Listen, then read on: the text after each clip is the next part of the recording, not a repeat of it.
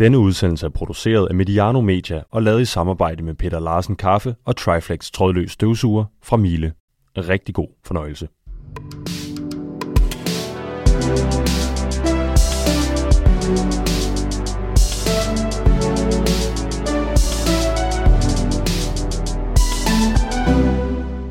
I studiet, Peter Forlund. Velkommen, Peter. Tak. Gisle Thorsen. Velkommen, Gisle. Tak skal du have. Jeg hedder Peter Brygman, og så har vi besøg af sportschef Jan Laversen fra FC Nordsjælland. Er det godt at være sportschef i Farum for tiden, Jan? Det er fint. Det er det for det meste, men det, er selvfølgelig ikke værre lige i øjeblikket. Jan han er jo 51, så han klarer fint kottet til, øh, til de voksne her i Superliga for voksne. Jan er sådan en slags Forrest Gump af Farum i forhold til at have været alle de spændende steder igennem historien. Var du med under Brikstofte? Ja. Var du med, da Allan K. Petersen købte klubben? Jeps. Ja. Havde du en finger med i spillet, da man besluttede at lave sådan noget akademihalløj? Ja, det vil jeg da mene. Ja. Hvor var du, da FC Nordsjælland blev mester i 2012? I FC Nordsjælland? Ja. Var du også med rundt om bordet, da man skulle øh, eller beslutte at spille på kunstgræs? Ja, det var jeg også. Ja. Og er det dig, man i dag ringer til, hvis man vil købe Adamo, øh, eller Adamo Nagalo af Ernest Nuama eller Andreas Schellerup? Mm, nej, der bliver telefonen ikke taget i øjeblikket. Nå, Så du har heller ikke råd, Peter. Du har heller ikke råd. Du behøver ikke ringe. Men, øh, man kan godt, men, Men det er dit nummer, der står derude for de spillere. Nå, på Jans LinkedIn-profil, du ved, der hvor vi andre har fyldt sådan et helt hjørne af internettet, med vores arbejdspladser, der har Jan et punkt under erfaringer, der står bare FC Nordsjælland 1998 til i dag. Det er 24 år og 10 måneder.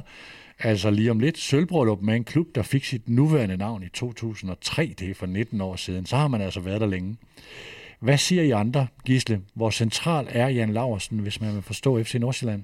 Jamen, nu er der jo det der, der hedder uh, show it, don't tell it. Um, og det tror jeg, det er det, Jan han, han lever lidt efter. Øh, det er ikke en mand, som kommer til at, tror jeg, i den her udsendelse underholde os med, hvor meget godt han har gjort for FC Nordsjælland. Men vi kan jo egentlig bare konstatere, den øh, tur, FC Nordsjælland har været på øh, under øh, Jens vinger, hvor han har været en, en helt central. Altså, de beslutninger, der er blevet truffet, der har han siddet med ved bordet.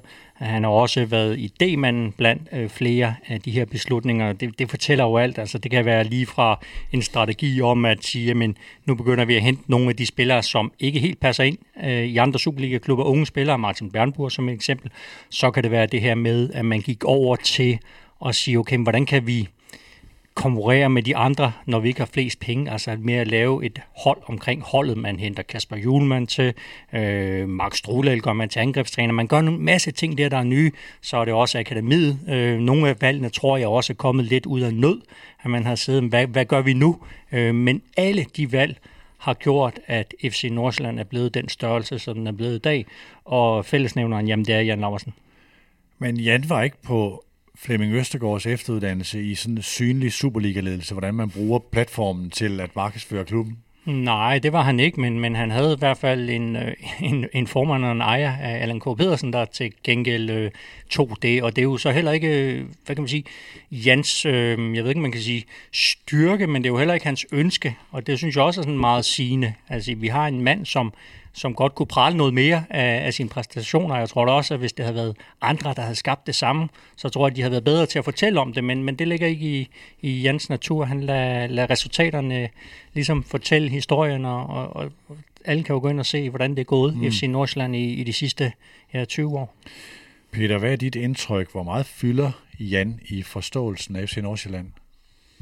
Jamen altså, vi har sådan... Øh når vi nogle gange snakker om øh, FC Nordsjælland på arbejdet, og det gør vi øh, jævnligt, at øh, hvis vi så snakker om Jan, så plejer jeg at sige, at, øh, at Jan er FC Nordsjælland. Altså alt, øh, alt kultur, øh, alt, øh, altså måden de har, har bygget tingene op på, måden de er på, måden de agerer på, det, øh, det ligger i, i ryggraden på Jan, og når vi jo og det kan vi vel også bare deklarere, at det skulle være nødvendigt. Vi er jo sponsor deroppe, og en af i Arbejdernes Landsbank, og en af de ting, som, øh, der er jo altid så meget snak om sådan værdier og sådan noget, øh, passer det og matcher og sådan noget. Der, man kan altid finde en historie, men i tilfældet med, med FC Nordsjælland og Jan, der ved vi, at, øh, at Jan er garant for, at øh, vores og deres værdier passer. Så, så vi ser ham som en, øh, en meget væsentlig øh, meget, meget væsentlig brik i øh, FC Nordsjælland pustespillet, og det, øh, det har han altid været. Og nu sagde Giste det der med, at han godt kunne prale noget mere, men det synes jeg faktisk er en af de værdier, øh, der er deroppe. Jeg synes ikke, at man ikke praler. Det, er ikke sådan, det ligger bare ikke i, i Nordsjællands øh, DNA, så, så jeg tror, at øh, ikke nok med, at det ikke ligger i, i din natur, Jan, så tror jeg heller ikke, det ville passe så godt derop, hvis det gjorde. Øh, det handler meget om at, at, hvad hedder sådan noget, at gøre de rigtige ting og blive ved med at gøre dem. Jan, han står herover. Jeg ved ikke, om du, kan, om, om, om du rødmer eller, eller, eller krummer til det. Jeg ved ikke, om du kan lide det her med, at vi snakker om det, men det, altså, jeg er nødt til at sige, det, det bliver værre nu. øh, vi er kun startet. Ja. kan vi stoppe her? jeg har et citat fra øh, Kasper Julemand, der jo har et betragteligt kendskab til, efter Nord, øh, til FC Nordsjælland. Jeg skrev til Kasper klokken 20.11 i aftes, lige om han kunne... Øh, lige sige en, øh, kom med et citat, vi kunne bruge i udsendelsen, og kl. 20.15, så kom, øh, så kom det her citat. Han er uomtvistelig den med den største betydning for gennem klubbens historie. Jeg synes, han er i hjertet øh, med versaler i klubben. Han tænker meget på helheden, på alle i klubben, i alle lag, i alle afkroge. Han er i hjertet. Det er store ord. Hvad tænker du, når du hører sådan nogen, Jan? Og det er jo ikke den bedste til, men, men, men man bliver da selvfølgelig også glad. Altså, alle kan da vel lide at få, få lidt ros, og når man mm. bruger forholdsvis meget tid øh, øh, i og på FC Nordsjælland, så er det selvfølgelig også rart, fordi at hvis vi får ros, så føler jeg, så er det klubben, der får ros, eller hvis jeg får ros, så får klubben ros, så det, det sætter jeg da stor, stor, stor pris på. Ja. Så om, hvis jeg ikke gør det, så gør min mor det i hvert fald. Så, så må hun lytte med. hun, skal høre den. hun har ikke set mig så meget. Nemlig. Øhm, så, Lyt ej. til den her mor, så bliver du glad.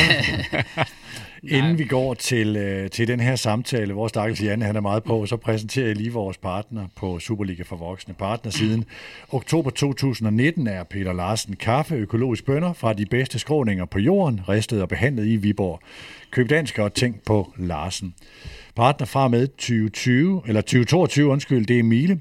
Vi har i dag øh, en robotstøvsuger til at køre rundt ude, i, ude på gangen og ude i studierne. Den debuterer egentlig først i næste uge, hvor vi indleder en af de bedste konkurrencer i Medianos historie. Robotten hedder Mile RX3 Home Vision HD. Man kan styre den i en app, og så skal man give den et navn, og det er her, det bliver sjovt. Vores kok ude fra Mile, Gourmet Mikkel, han har givet sin støvsuger sin chefs navn. Jeg mener, den hedder Kasper. Uh, hos os skal det være et Superliga-navn. Vi leger lidt selv med Abdul Sule, Jakob Gleup, Lynge, Stampe eller Torben Bøje. I ren ærefrygt, så tør vi ikke kalde den bedste øh, robotstøvsuger for Høen. Men i næste uge starter konkurrencen. Hold øje eller retter øre med Mediano Superliga. Det bedste forslag vinder en robotstøvsuger.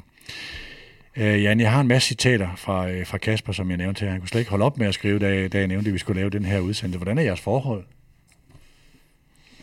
Åbenbart godt, kan jeg høre. Jamen, det er jo, det er jo, det er jo vi har selvfølgelig brugt sindssygt mange timer, også når man taler om udviklingen af FC Nordsjælland, så har Kasper jo også en, en kæmpe, kæmpe aktie, så, så, så vi har brugt rigtig mange timer sammen, og det, øh, det, det, det betyder selvfølgelig meget. Øh, vi ser ikke hinanden særlig meget mere, så, øh, men det er jo også fordi, vi begge to øh, er meget passionerede og er fuld gang med hver, hver sit projekt. Så, men det er jo dejligt at mærke, det er egentlig også det, holdsporten kan, og når man er en del af noget, også en del af noget større, som Kasper måske vil sige, det er, at øh, når man først har knyttet de bånd, så, så stopper de ikke bare. Men, øh, så det er rart at høre, også fordi vi er ikke altid er enige, så, så vi, mm. vi, kan også, vi kan også godt være konstruktivt kritiske over for hinanden, men, øh, men øh, ellers er det da en person, som, som har betydet også meget for mit arbejdsliv. Kan du genkende sætningen, det er Kasper, der refererer det, dig for den? Det her det er første gang, jeg skal til mus-samtale hos en træner som sportschef. Ja. At det var dig, der skulle til ja. mus-samtale hos træneren. Ja, ja. Det, ja. det, er jo, det er jo gaven ved at arbejde med Kasper. Det er jo også, og som Flemming Petersen også har sagt, vi kører med meget lavt hierarki, så hvem er egentlig øh, øh, i den ene position og den anden position? Og, og det er også der, der var med til at udvikle det, som vi gerne vil stå for, at øh, vi har alle, alle har et ansvar for udviklingen af, af klubben, organisationen og, og holdet i, i dagligdagen, og derfor øh, har vi alle sammen brug for noget feedback. Har den, eller jeg vil snart sige de perioder, for det er jo to perioder, været meget med til at definere det Nordsjælland, der er i dag. Kasper skriver meget om det rum, du giver ham, som jo vel også har noget med hierarkiet at gøre, og den der frihed til at udvikle sig i. Er det sådan meget definerende for FC Nordsjælland? Ja, det synes jeg for den ånd øh, og, og den kultur, vi har op, op, opbygget. Øh, også fordi, at øh, personligt tror jeg jo, eller ved jeg, hvor svært det trænerjob er så derfor øh, skal man ansætte nogen, der er rigtig dygtige til det, og ikke øh, tro, at man selv er bedre til det. Og, og så lade dem, og så lade trænerne få noget råderum. Og så mere tænke på at bakke dem op og sige, hvor kan vi gøre øh, omgivelserne eller forudsætningerne endnu bedre for dem. Og det, mm. det tror jeg det er meget den del. Men Kasper og jeg brugte jo også meget tid på at også inden vi rigtig røg helt i, i samme båd og talte meget ledelse, og, og hvordan organisationen skulle sætte sammen, og hvilken kultur og ånd vi ville have, have omkring det. Og der, øhm, der harmonerede vores holdninger jo også, og derfor ja. ville det være dumt ikke at, at leve op til det, når vi så først skulle arbejde sammen. Og så når man har dygtige folk, så behøves man heller ikke at være over det hele tiden. Det, det tror jeg alle kender K- til. Kasper siger, øh, bare lige for at gøre, øh, gøre det rørstrømske her mm. færdigt, han mm. siger, at du betyder virkelig meget for hans udvikling mm. øh, til den leder, han er blevet. Og så må man nærmest på, på den fodbolds vegne have lov at sige tak. Øh, fordi han har en ret fremtrædende position i, i udviklingen af det hele. Hvis vi lige prøver at udnytte den her øh, Forrest Gump-dimension, og så kigge på, for det er, også, altså det er også historien om FC Nordsjælland. Du var spiller, øh, Gisle vil gerne have, at vi går lidt længere ned i din spillerkarriere og, og kigger på nogle af de her ting. Vi skal ikke miste alle seerne, så, eller lytterne hedder det. Ja. Men hvis vi lige prøver at starte på overgangen, jeg vil lige prøve at komme tilbage til, hvad du, hvem du var som spiller. Øh, overgangen fra spiller til den her sportschefrolle. Hvordan kom den i stand? Er det rigtigt, at Peter Brikstofte siger, at han altid skadet ham, da vi skal bruge ham til et eller andet, så vi putter ham ind på kontoret? Nej, jeg var faktisk ikke altid skadet, men, men, men jeg fik en alvorlig knæskade, øh, efter jeg, jeg kom til, til Farm Boldklub i øh, 98, og så var jeg med til at rykke op fra anden division til første division, og var med, med i den første øh, portion, havde han sagt, af, af spillere, der fik kontrakter og sådan videre, så jeg var, var heldig at være med på et skib, der var i fuld omdrejninger. Og så i slutningen af år to, øh, da vi spillede første division, der, der fik jeg en alvorlig knæskade, som gjorde, at, øh, at jeg ikke kunne komme i gang igen. Og der var jeg så heldig at have øh, ikke kun Peter, men også andre omkring mig, der så, at jeg mente, at jeg kunne gøre noget uden for banen, og derfor fik hurtigt en masse ansvar. Og i starten havde vi jo, på det tidspunkt havde vi jo ikke engang et stadion, da jeg kom til, og, så der var masser, der skulle, der skulle, der skulle laves og organiseres, og så der fik jeg en masse ansvar, som jeg egentlig ikke var klar til. Øhm, og så var vi kun to på kontoret i starten. Øhm, så der kom lidt flere kollegaer til siden. Så, Hvem var så, de to? Øh, det, jeg havde en, en, en god kollega i starten, der hed Stine Helslev ja. Rasmussen, og så var der en, da hotellet kom til, og så havde vi også en økonomimand og så videre. Men du var vel nærmest den første i administrationen? Ja, yeah. ja det, det, det, det har jeg nok været. Så, så, så det gjorde også, at faktisk i, i slutningen af, af, af min spillerkarriere, der, der var man allerede i gang med at hjælpe til med, med tryk af, af trøjer og alle mulige ting, og bandereklamer og sådan noget der. Så det, så det tog også lidt fokus for mig, når jeg gik på banen, og jeg så en af rekla- reklamesøjlerne stod forkert eller eller andet. Så det var måske derfor, jeg hoppede skævt øh, og fik kom til skade. Men, men det gjorde, at jeg var utrolig heldig og fået en masse erfaring meget, meget tidligt, fordi når man kommer ind i en, i en, i en næsten ikke eksisterende organisation og skal bygge et professionelt klub op, så, så skal du være ind over alle mulige ting. Så kom mere, hvad skal man sige, sportschefrollen kom til senere. Øh, jeg nåede også at arbejde øh, tæt på Paul Hansen og andre folk og så videre, inden øh, Allan K. Petersen var så venlig at slippe mig løs på, ja.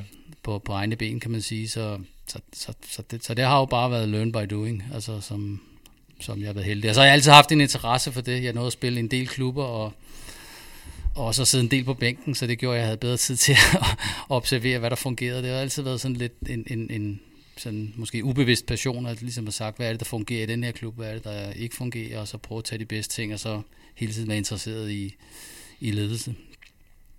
Jeg står sådan og bladrer igennem Superliga-landskabet derude, i forhold til hvem har været med i skabelsen af klubben og i forskellige roller. Claus Steinlein er sådan en, der, der lige øh, kommer i hu i forhold til både spillerdelen og øh, fra klubbens øh, start, men i forhold til det administrative, er det lige før du er den, der har de dybeste pløkker i en klubs historie.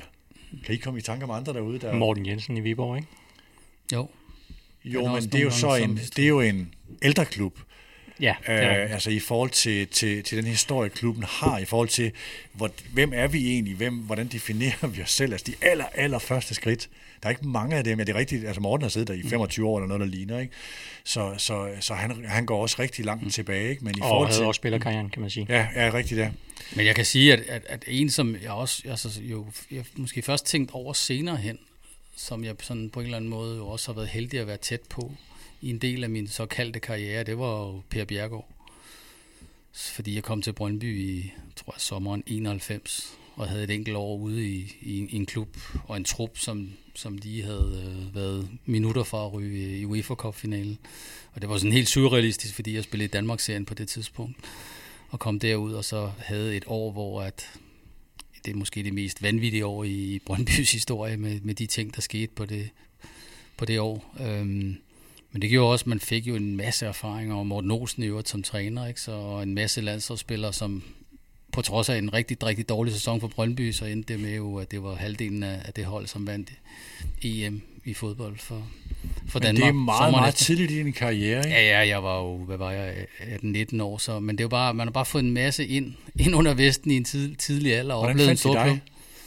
Lavede du mange mål i Danmarks-serien? Ja, jeg var topscorer, tror jeg nok, i Danmarks-serien, Ja. så, og det er fortsat. Jeg lavede mange mål i Danmarks-serien, men desværre, desværre ikke i det, der kom til at hedde Superligaen. Så, men, men lærte en masse folk at kende også, som også har betydet noget senere hen, og jeg mødte også Per ude til vores, da vi spillede på Brøndby Stadion her tidligere på efteråret, og det var egentlig helt rart at- at mødes igen. Og, Ja. fordi han var også en, jeg kunne ringe til en gang imellem, og, og spørge med et, et godt råd, øh, når man lige var startet op. Og sige, hvad, hvad, hvad tjener en fysioterapeut, eller øh, hvad gør I, når I skal på træningslejr og sådan noget videre. Det, det har måske været en af mine styrker, at, at, at være god til at bruge netværk og være opsøgende osv. Så, videre. så, så der, der har været mange, man har stødt, stødt på, ligesom Peter Brikstoft, der også gav en masse, øh, som man, man, man også kunne blive, blive smittet af. ja. Gisle, spillerkarrieren. Mm. Der er jo sikkert, øh, i og med med de Lytter er yngre end, i hvert fald noget yngre end mig, og også yngre end dig, øh, de fleste af dem. Hvad skal, hvad, hvad skal vi så sige om øh, Jens spillerkarriere? Jamen, Jan, han var jo øh, den her mand, der kunne score mål, og så nævner han ølstykke i dag, og folk de tænker ølstykke. Er det ikke bare øh, et, øh, et stop på, på S-togslinjen? Men dengang var de jo en, øh, en lille klub, som øh, klatrede op igennem øh, ja, rækkerne, øh, Øh, kommer vel op i den næstbedste række, og, og har også et, et år, som vi også talte om, inden vi gik på med en, en pokal, øh, et pokal-run, hvor de kommer hele vejen til semifinalen, taber så til, til OB over to kampe. Men Jan, han kunne score mål, øhm, og det er jo også derfor, at Morten Olsen henter ham ud, ryger så videre øh, til Næstved, og, og du har en del Superliga-kampe der, men ellers sådan, ja, AB, Lyngby, Farum, øhm, du har også skrevet Stenløse, det kan jeg ikke huske, jeg har, jeg har set øh, uh, Jan spille i, i Stenløse. Men det var vel den her målscore, der ikke helt fik forløst det. Ja, jeg tror, at, at øh, jeg må erkende, at jeg, der er en grund til, at jeg har væsentligt flere divisionskampe end Superliga-kampe, så, så manglede, jeg vil ikke sige kun det sidste, men manglede noget, der skulle til for at slå til på højeste niveau. Og det var også det, der gjorde egentlig, da, da jeg så måtte stoppe som 29-årig, der var det egentlig afklaret, at, at, at jeg nok kunne gøre en større forskel øh, uden, uden for banen. Men, øh, men der er der nogle, selvfølgelig nogle nøgletidspunkter, hvor man tænker, skulle man have skrevet tre år med Brøndby i stedet for kun et år, fordi jeg hele tiden var så ivrig efter at skulle spille. Og så fandt jeg ud af, at der er alligevel et, skift, der er alligevel et skridt fra, fra Danmarksserien til, til den stærkeste klub i Norden på det tidspunkt. Så, så der, der har man fået erfaringerne med videre, men, men øh, 45 Superliga-kamp, det er jo heller ikke så Men- dårligt, og 8 mål. Altså, det er jo... Det er jo 45 kampe mere end resten af studiet har på fornemmelse. Hvis vi bare jeg tror, starter det er der. Et, et par fine sæsoner i AB i hvert fald. Jeg plejer at sige til vores spillere, at, det, at, at trods alt de otte Superliga-mål, dem, dem kan jeg slå. Det er måske derfor, at nogle af dem bliver solgt, er solgt hurtigt, fordi de ikke må gå forbi mig. Men, øh, nej, men jeg, jeg sætter pris på det, jeg fik, og vigtigst af alt, så fik jeg et rigtig godt netværk og lærte en masse gode mennesker at kende. Prøv lige at lade os tage øh, og springe til en af de mest centrale beslutninger i FC Nordsjællands historie, og det vi skal snakke om i dag. Hvor det går fra at være, jeg tror, øh, historien om Allan K. Petersen erhverver klubben efter Brikstof, det siger, der er faciliteter og så videre, og man profiterer af at ligge i Københavnsområdet, så man kan have spillere på et, øh, på et forsvarligt økonomisk niveau, øh, og få meget ud af dem. Men på et tidspunkt bliver det så den her akademivej. Prøv lige at, hvor, altså hvem overbeviste hvem om, at det skulle være sådan? For det er en ret signifikant beslutning i klubbens historie. Jeg tror, den, altså den, den, den første del af det var, var, var nogle af os, der var til stede i dagligdagen og ligesom sagde, at vi havde overlevet øh, de værste storme, både på og uden for banen, og var blevet i Superligaen gennem nogle meget svære første år. Og sige, hvad er så næste skridt? Og der, øhm, der så vi en mulighed for at, at, ligesom at sige, vi skal ikke kun være et, et hvad skal man sige, et herre første hold, Superliga-hold, som, som det var jo var det eneste, vi havde på det tidspunkt, for da, Allan kom ind, blev der ligesom kottet de andre ting af, fordi der var så stor en økonomisk udfordring, så det var vigtigt. Og, Men... så, og så, så var vi der nogle Altså, så ville vi jo gerne prøve at finde vores egen identitet, kan man sige, og derfor kan jeg huske en, en, en sen december aften, hvor jeg kørte hjem til Allan og ligesom sagde, nu skal, der, nu skal vi i gang med det næste, det næste, den næste del af, af vores udvikling og vores projekt. Men hvor er kom incitamentet til at sige, at det her er en spændende vej? Jamen, det har nok været flere forskellige ting. En af tingene var, det som Gisle også nævnte, at vi hentede nogle, nogle, nogle øh, spændende spillere for, for de andres, øh, hvad skal man sige, dengang ungdomsafdelinger, der tror jeg slet ikke ordet akademi var rigtig opfundet. Og kunne se, at der var potentiale, øh, og de kunne faktisk godt gøre det godt for os, og sagde, hvorfor skal vi ikke øh, ligesom prøve at også udvikle vores egne? Og så ja. var der også en, skal jeg også sige, der var en ungdomsafdeling i, i Farm Boldklub, også efter vi skiftede navn til FC Nordsjælland, så der var noget at tage, tage af, og det var egentlig bare at prøve at gøre noget mere ved det potentiale, der lå. Men hvor er vi hen tidsmæssigt her? Uh, det er, ja, det er dårligt til at huske, men det er jo nok om, omkring, da vi skal i gang med ungdomsdelen, er det omkring, vil jeg tro, 2005-2006.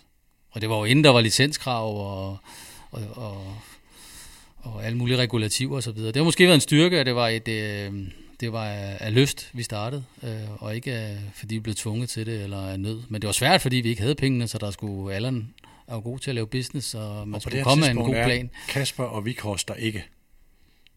Nej. De er ikke, de er ikke kommet endnu.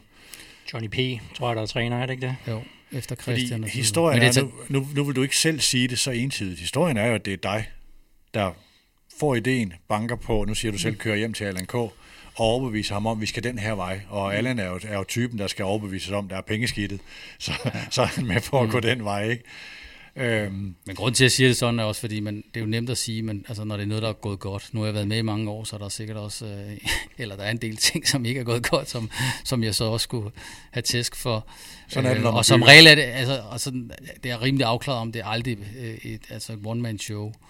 Så, så, så det har jo været en del af det, hvad skal miljø, vi var i gang med at udvikle, hvor vi, hvor vi har siddet og snakket om de ting der. Og så var der selvfølgelig en, der skulle, øh, der skulle starte bilen og køre ned til, til ejeren og formanden, og det, ja, det gjorde jeg, fordi det troede jeg på, og det er også noget af det, jeg brugte tid eller senere hen over for andre akademichefer og dem, der siger, at deres professionelle afdeling eller ejer ikke lytter siger, så må du slås for det, og det, det er jeg blevet opdraget med, man må slås for de ting, man tror på. Kan du huske, hvor I kiggede hen på det tidspunkt for, for inspiration? Fordi det var jo ikke sådan en, vi skal gøre ligesom dem der. Nej, ja, det, det altså, Ajax har der altid haft en aktie op hos, ikke kun hos mig, og hos flere andre, så, så på det tidspunkt øh, var, var, var Brøndby jo meget dominerende. Og så det var der, der var flest spillere, hvor vi også fik... Men hvis det er 05 og den der periode, spillere. så er det Michael Laudus periode. Der var, ja. det, var, det var ikke, fordi Michael var fuldstændig forelsket nej, nej, nej, men, men det, var, det var det sted, kvad deres historik og så videre, de havde udviklet mange spillere, og vi fik nogle af dem øh, på lån, og nogle overtog vi... Øh, Øhm, og så, og så, så, så, det, så, så det har det måske været det, og så har det jo bare været, altså vi var passionerede fodboldfolk, der fulgte med i, ja, ja. også andet end hvad der foregik. Øh, ja, jeg tænker lidt på, på altså omstændighederne, hvor meget de betød for den retning, I, I valgte at gå.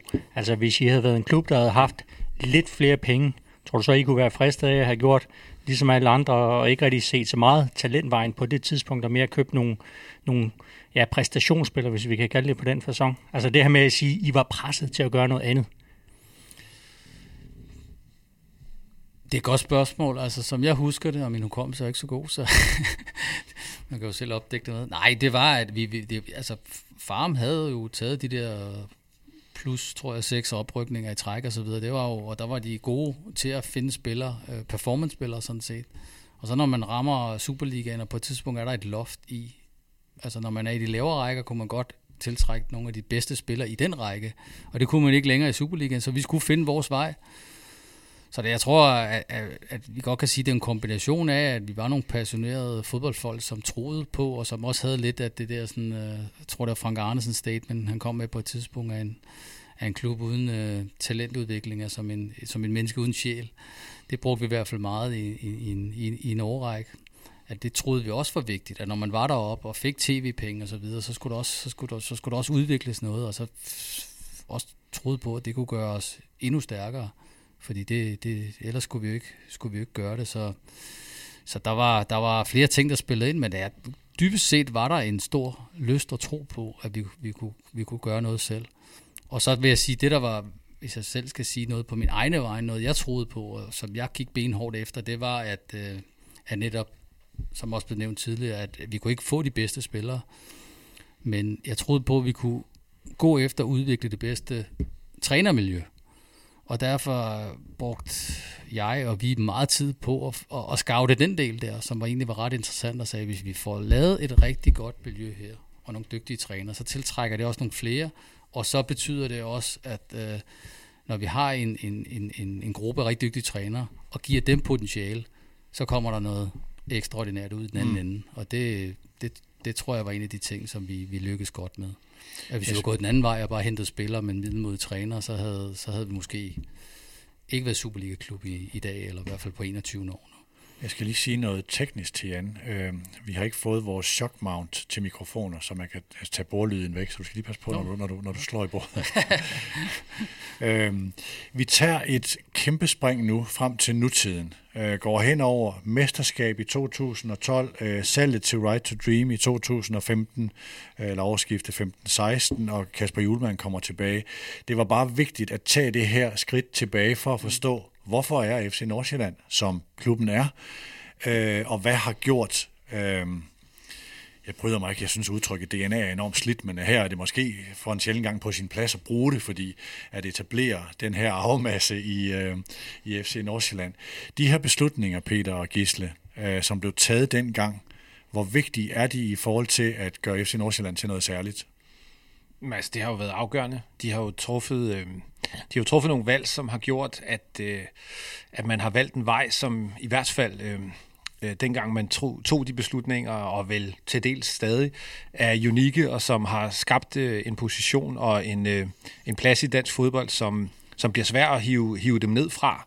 Øh, det, det er jo, hvis man tænker tilbage, øh, på, hvor, hvor de var der øh, med, med næsten nedrykninger til, hvor de er nu, hvor de kun en enkelt gang har misset, øh, hvad hedder det, top 6, og hvad hedder det, står med gode chancer for at komme i top 6 igen. Altså så er man jo både altså sådan organisatorisk, økonomisk og også sportsligt vist, at, øh, at man har været øh, lokomotiv på den del omkring talentudvikling.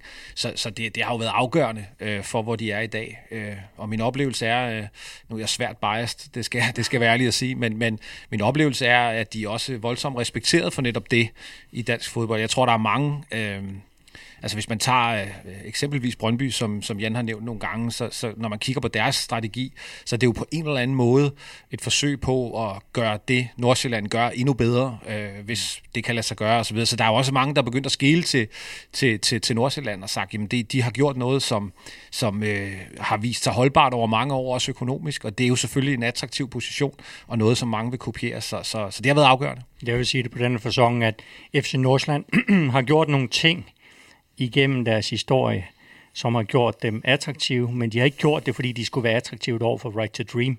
Men det, de har gjort, har gjort, at de er blevet det i forhold til det her værdimatch, hvis man kan sige det på den façon. Altså på den måde har man jo været ja, både dygtig og heldig, øh, at, at, at man har gjort nogle ting, som passer øh, rigtig godt ind til den ejer, som viser interesse for den klub. Vi havde besøg af en, øh, en øh, person med meget stor øh, forstand på purpose, altså det her, som, som er ret centralt i det store erhvervsliv derude, som siger, man skal altid stille sig spørgsmålet, er du, er du til for verden, eller er verden til for dig? Altså, hvem vil du være noget for? Øh, og nu kan det godt være, at det bliver lidt for meget et, et, et glansbillede af FC Nordsjælland, men det er jo sådan, når man spørger lederne i de andre klubber, så øh, er de øh, så udtrykker de meget stor respekt over for FC Nordsjælland. Når man spørger fans af de andre klubber, så er det sådan, at vi medier taler for meget om FC Nordsjælland. Vi gør dem til for meget dængser af ofte sådan en dimension. Men jeg tror der også, der er nogle ledere, der er forbandet på en eller anden fasong. Selvfølgelig har de stor respekt for FC Nordsjælland, men jeg tror der også, der sidder nogen ude i, i de andre klubber og tænker, hvordan kan de gøre det der for hvad kan du sige, færre midler, end vi har. Mm. Øh, der, der, der tænker jeg, det, det, der er nogle alarmklokker, der ringer nogle steder. Øh, men der i ligger jo også respekten. Ja, ja netop, netop, men det er også det, der er så svært, og nu, nu taler vi om at kopiere FC Nordsjællands strategi. Det, det tror jeg, det bliver meget, meget svært. Men det er nemlig rigtigt, det der, altså, at, at der i ligger respekten, Peter, fordi jeg synes også, man hører jo også ofte sådan noget, men der er ikke noget pres, de skal ikke vinde. Mm. Øh, der, man, man fyrer ikke træner, øh, hvis de tager fire kampe i træk, og alle de her ting. Og, og altså, for det første, så, så kan man jo sige, man kan også vente om og sige, at det er måske det bedste bevis på, at det ikke betaler sig at fyre træner, når man øh, tager fire kampe i træk. Det er så, hvad det er. Men jeg tænker, at hvis, hvis FC Nordsjællands model havde været ligegyldig, og hvis den havde været uden succes, så var der jo heller ikke nogen, der gad at beskæftige sig med at finde hullerne i osten eller lede efter dem. Så, så jeg ser det egentlig som øh, den nærmest den ultimative Øh, eller det ultimative vidnesbyrd om respekt, at, øh, at rigtig mange, øh, både fans og, og, og en gang imellem også virker det som om, andre klubfolk i, i Superligaen har travlt med at lede efter de her huller og sige, at finde et eller andet, man kan altså ligesom pille lidt ned. Så jeg, jeg, altså, jeg, jeg tror, der er enorm respekt for det der hele vejen rundt. Det, det synes jeg, alle tegn er på. Lad os prøve at gå til en sætning, øh, som er blevet sagt meget, øh, også tror jeg af os selv. Jeg skal lige prøve at finde, at høre Jan, om du kan finde oprindelsen af den. FC Nordsjælland har ikke et akademi. FC Nordsjælland er et akademi. Kan du genkende sætningen? Ja, den har jeg i hvert fald hørt et par gange. Hvem har fundet på den? En eller anden klog person. Kunne det være Dan Hammer eller noget i den? Eller han nævnte det på tidspunkt. Det er ikke jeg selv? Nej, det tror jeg ikke. Jeg synes, jeg har hørt også har han det. Jeg har også hørt, jeg tror også for, for tror også, der er noget, der kan også være noget nået tilbage til Ajax. Øh, jeg ved det ikke. Jeg kan bare huske, at på et tidspunkt hørte Dan Hammer i hvert fald. Er det egentlig selv øh, øh, billigere nyder? Øh, jeg gør ikke. Altså, jeg, jeg bliver da glad for, at man, man kan tegne et vigtigt eller et klart billede af os, men det er ikke noget, det er ikke noget der, der betyder noget ekstraordinært for os eller for mig, mig selv, andet end at, at at det tyder på, at, øh, at vi er tydelige i det, vi, i det, vi laver. Men, men jeg er også sådan lidt, at der ligesom er to sider af det der, at, at det går lidt over i, i det, som man også hører, det der, som Peter også nævnte lidt, at der er nogen, der siger, at det ikke er vigtigt at vinde hos os, for eksempel, og så, kan det, så er det ren talentudvikling, øhm, hvilket jeg ved ikke passer. Nej, vi kommer til det her med, øh, resultatfabrik eller talentfabrik, øh, altså hvordan man gør det rent også forretningsmæssigt. Men mm. det her med, jeg, jeg, jeg, jeg tror i hvert fald, øh, Flemming mener, jeg har sagt det her med, at øh, jamen, førsteholdet er akademiets førstehold. Mm. Eller, eller er akademiets... Øh, ældste akademihold. Ja, ja det ældste akademihold. Ikke? Det, er jo, det, det er jo sådan en anden måde at sige det her på. Men øh, jeg tror, der er mange, der spørger sig selv i den situation, der er nu, hvor FC Nordsjælland ligger nummer et har gode spillere, og der kommer et transfervindue til vinter, hvor nogle spillere allerede der kan blive attraktive. Hvor meget er det her en sæson, der kan blive anderledes for jer?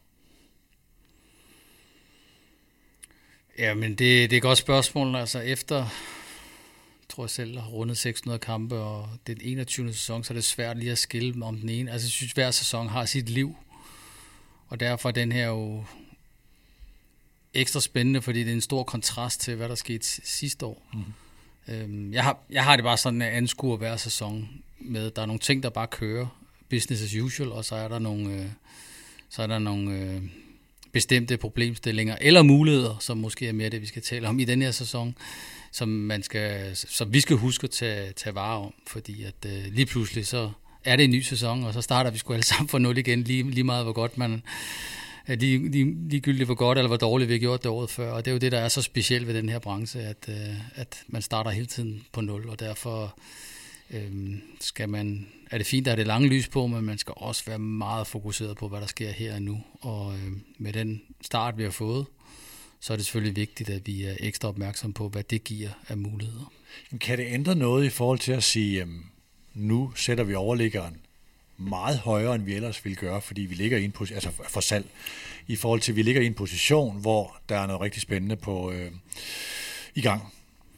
Jamen, det er, jo, det er jo en del af den, hvad skal man sige, den øh, mulighed, der er i den her sæson, det er at sige, at øh, skal det være lidt business as usual, og, og så slå til, som også er en vigtig del af vores øh, DNA, og også den måde, vi kan køre vores forretning på, det er, at vi kan betale vores regninger ved, at vi ikke venter og venter og venter, og så løber mulighederne ud, både for klubben og for, for spillerne. Øhm, men i det her tilfælde, hvor der er en mulighed for at sige, hvis vi er lidt mere tålmodige, så kommer der måske nogle endnu større julegaver øhm, til sommer, i stedet for her til, til december. Og det, det er det, vi også har ligesom meldt mere eller mindre ud og sige, at, øh, at med opbakning fra, fra vores ejerskab også, så har vi lov til at være lidt tålmodige og ekstra ambitiøse i denne sæson. Hvad er din fornemmelse på spillersiden i forhold til, at spillere vil også gerne indfri deres drømme, en Andreas ja. Schellerup, hvis han hører fra agent et eller andet mm. sted, at jamen, nu er der en mulighed til vinter. Er spillerne også med på at sige, vi, vi skal lige have det her forår med, for det kan blive rigtig spændende? Ja, det er det, jeg fornemmer. Men vi skal også som klub også have respekt for, at der selvfølgelig kommer nogle unikke muligheder. Når vi taler om vores egen unikke muligheder, så er det også for spillerne, og derfor bliver vi nødt til at kigge på de ting, der kommer, og så sige, hvor, hvor ekstraordinært er det. Øhm, men heldigvis er vi et sted, hvor jeg tror, at både spillere og trænere og ledere og fans og sponsorer osv. kan mærke, at, øhm, at det kan betale sig at være lidt ekstra øh, tålmodig. Og spillerne kan heldigvis også se, at vi er et sted, hvor det ikke kun er en gang imellem, mm. at der kommer en mulighed for spillerne. Og det er det, jeg også har sagt, øh, også sagde da, i slutningen af vinduet. Øh, også internt, at vi er utrolig heldige, os der er med ombord nu, fordi der er blevet arbejdet hårdt for at nå dertil, og det gør, at, at man ikke længere behøver at være bange for, om der bliver lagt mærke til en.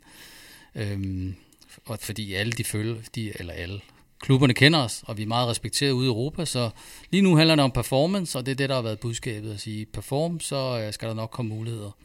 Så lidt sidder der selvfølgelig en ledelsesmæssig opgave, hvor man også skal engang være, være opmærksom på, at der er også noget, der hedder skader og formdyk osv. Så, videre. så derfor er det mere komplekst, end hvad man lige øh, går og tænker på. Og det der med bare at sige nej til, hvis der kommer adskillige ting på en spiller, det er også et stort med ansvar for en, for en anden persons øh, karriere og liv, og i øvrigt, øh, hvad der ellers er ansvar for, for han eller hendes. Jeg vil sige, I vil også begunstiget af, at I allerede har solgt øh, Simon Dinkra, altså i forhold til, at der er nogle penge inden der, mm. plus øh, nogle af de salg, man har lavet tidligere år, det falder jo typisk i rater. Det vil sige, der kommer jo mm. løbende nogle transferindtægter ind, så man, man er jo i en position, hvor man kan sige nej, og det er jo en, en rigtig god position at være i, både rent sportsligt og, og økonomisk. Det var Kasper Julemand, der brugte den her, det her udtryk med at sige, at vi vil sådan set gerne angribe ligaen. Mm. Det kan være, at vores model skal være et angreb på ligaen. Og det var en ting, der lå lidt ude i tiden, fordi i første omgang så handlede det om at komme i top 6 og undgå nedrykning og dyrke sin model og tage sine spillere op til at være en rigtig, rigtig dygtig sælgende klub på et højt niveau og have den troværdighed, så man kan sælge spillere for 100 millioner kroner. Mm. Hvornår er det et angreb på ligaen? Er I ved at være der nu? Ja, det er et godt spørgsmål. Det, er, det, det, det er jo det, vi også ligesom prøver at udfordre os selv på at sige. Fordi det, det er ikke, ikke så interessant lige at kunne toppræstere en enkelt sæson. Det er ligesom at sige, hvordan kan det blive mere langtidsholdbart? Og der er det også meget rart at have erfaring fra 10 år siden, da vi var så dygtige at, at vinde pokalen to gange og mesterskabet i den, i den tredje sæson og sige, hvad var det, der lykkedes dengang, og hvad var det, der ikke lykkedes?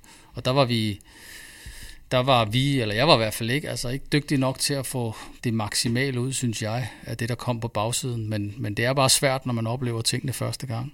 Og nu synes jeg, vi har trænet igennem øh, lang, lang tid for ligesom at, at lægge på hele tiden, så det er mere, det, det, den, er, den er mere velpolstret, synes jeg, den maskine, vi har øh, lige nu. Og derfor er det spændende at se, hvad, hvor, hvor, hvor meget momentum vi kan, vi kan få, og hvor længe det kan holde. Fordi det selvfølgelig vil vi gerne vinde øh, mesterskabet. Øh, det, det, det er der ingen tvivl om. Men, men vi er mere interesseret i, at, eller vi er også interesseret i at sige, hvordan kan vi blive langtidsholdbare, hvis vi skal lægge det helt fremme. Mm. Fordi de der udsving, hvor man er med, og så lægger man nummer 8 året efter, de er faktisk ret hårde, ligesom nu har vi ikke prøvet at rykke ned. Øhm, men de klubber, der ryger op og ned der, det, det, det er enormt usundt. Så det er mere at finde ud af, hvor skal vi ligesom, hvor skal vi sigte efter på skiven.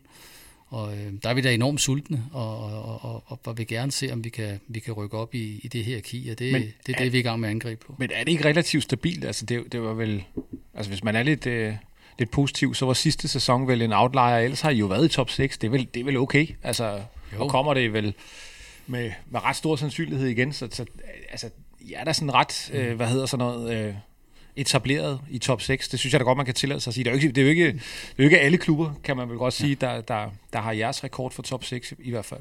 Jeg ser, Nej, jeg ser det egentlig mere undskyld, øh, med et angreb på etablerede sandheder. i fodboldverdenen. Mm. Altså det her med at sige, hvor ung kan du egentlig spille? Altså det der, der tænker jeg, at I også har nogle tanker omkring det. Jo, og på den del må vi så også sige, at vi ligesom har været first movers, i hvert fald nationalt, og, og da vi i sin tid prøvede at lave det her angreb med at spille meget ung, der, var det jo, der havde jeg jo ikke statistikken med, da jeg skulle præsentere det, fordi alle de klubber, der har ligget og været de yngste hold i Europa, de, øh, de gik kolde efter noget tid, enten skiftede de strategi, eller så gik de konkurs, eller så rykkede det ned, så det har også været en enorm spændende rejse, men også med stor risiko. Men det er nogle af de her ting, de ting, vi har været igennem, også med at, at være de første, måske med sådan en så tydelig spillestil, som Kasper, Julemand og Vikhorst og Flemming og hvem der ellers har været med, også fik en masse røg for.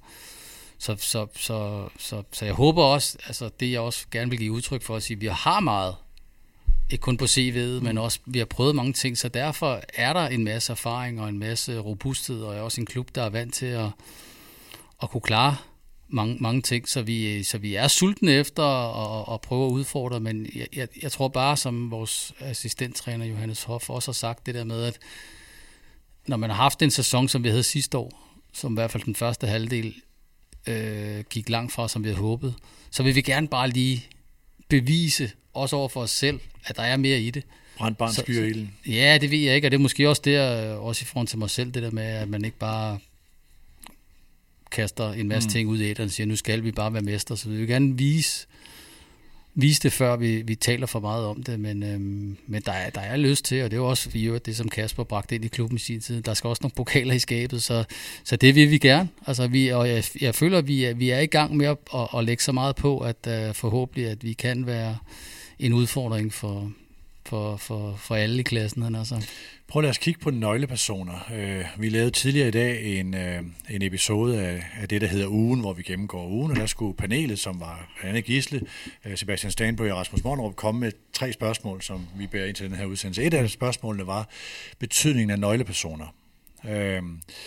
hvordan, jeg kunne, hvad i virkeligheden jeg skulle spørge det, det øvrige panel først, hvor, hvor, hvor, hvordan ser I FC Nordsjælland være gearet til en dag for eksempel at skulle undvære Jan øh, og eller Flemming Petersen? Jeg tror, altså jeg tror grundlæggende, at øh, organisationen er, er rigtig sundt bygget op, og, og at, øh, at ansvaret for, hvad skal man sige, at, at øh, kursen bliver, bliver, bliver holdt og er rigtig, ligger på mange skuldre, men når det er sagt, så er der selvfølgelig altid nogen, der er vigtige, men jeg synes, jeg synes, historien har vist, eksempelvis da, da Julemand forlod klubben, var der også utrolig meget snak om, at det, det var en, en nøgleperson, hvilket det jo helt sikkert også har været. Men uden at skulle øh, forklare nogen eller noget, så, så er det jo gået fint efterfølgende. Og jeg tror, altså, jeg tror egentlig, at, at det ville kunne gensage sig med, øh, med, med, med en Flemming Petersen, og, og, og sikkert, også, øh, sikkert også med Jan. Og det er jo igen, i virkeligheden, at det er jo den største ros, man kan give en organisation. Det er jo faktisk, at man gør selv gode folk øh, ikke uundværlige. Mm. Og det tror jeg faktisk, Nordsjælland øh, øh, har en, en, en rigtig god vej hen til at blive. Øh, det vil jeg i hvert fald gætte på. Jeg synes, historien har vist, at der har været mange dygtige mennesker omkring klubben, som ikke er der mere, og, og det, det går vel bedre end nogensinde. Ja, men det, det, ja, vi kan tale om alle de der uundværlige mennesker, der ligger over på kirkegården. Ikke? Altså, ja, som en af Jans kolleger, en tidligere kollega i FC København sagde, øhm, Ja, og jeg kommer også til at tænke på det her Kasper Julemand eksempel, hvor man siger, at det kommer jo aldrig til at gå, og ej, Flemming Pedersen som træner, og sådan noget, han kan jo slet ikke stå i spidsen for det. Det gik. Øh, selvfølgelig vil det være et tab den dag, øh, Jan Larsen han stopper i FC Nordsjælland, men jeg er sikker på, at de også har en plan for det, og det vil også en del af det, der er i FC Nordsjælland, at man også uddanner de næste ledere, altså internt, at man også siger, okay, hvem, hvem er det, vi kan se her, der kan gå ind og, og tage stafetten, når den person, som efterlader den ikke er der længere. Hvor målrettet arbejder I med sådan noget, Jan? Forholdsvis meget. Altså, det er i hvert fald noget, vi har meget fokus på nu, og hele tiden at kunne uddanne egne spillere, ledere, trænere. Så, så og der er en masse spændende ting i gang på den front, fordi at, øh, at vi øh, jo også nu har en masse erfaring for, for talentudviklingen af, af spillere, og så sige, hvordan kan vi overføre den, og vi ved, hvor vigtigt det er dygtige træner.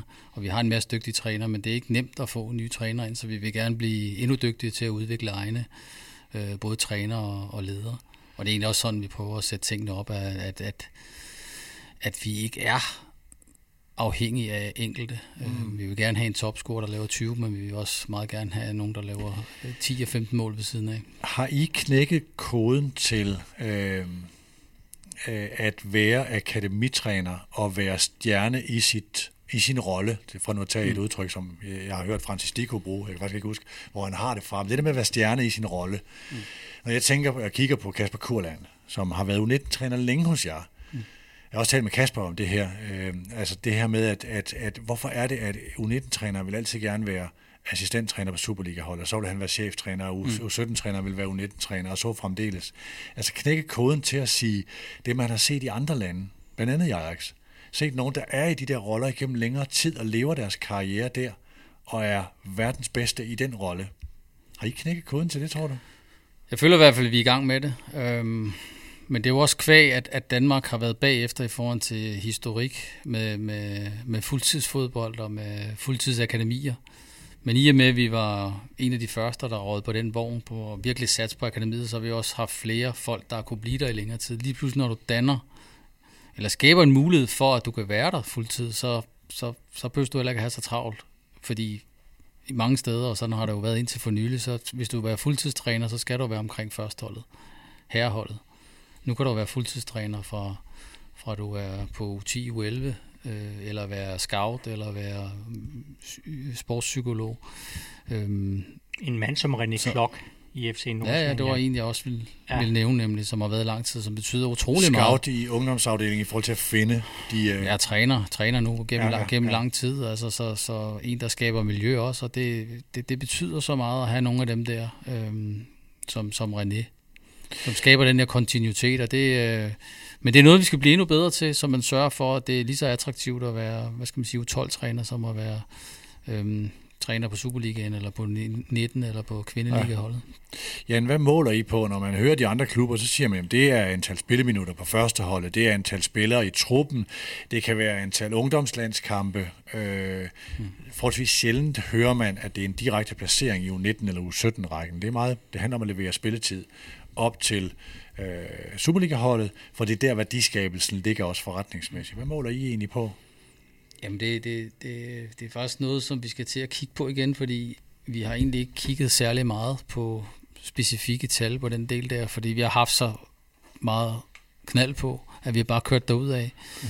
Men måske også ligesom en, øh, det ved jeg ikke, om vi kan tillade os at, at, at prøve at lave en parallel. Jeg har tit prøvet at lave nogle paralleller til Noma, selvom jeg aldrig har været der, men det der med, at man er tydelig omkring, hvad man gør, og man har egne øh, råvarer og ikke et, et, et alt for bredt øh, sortiment og så videre.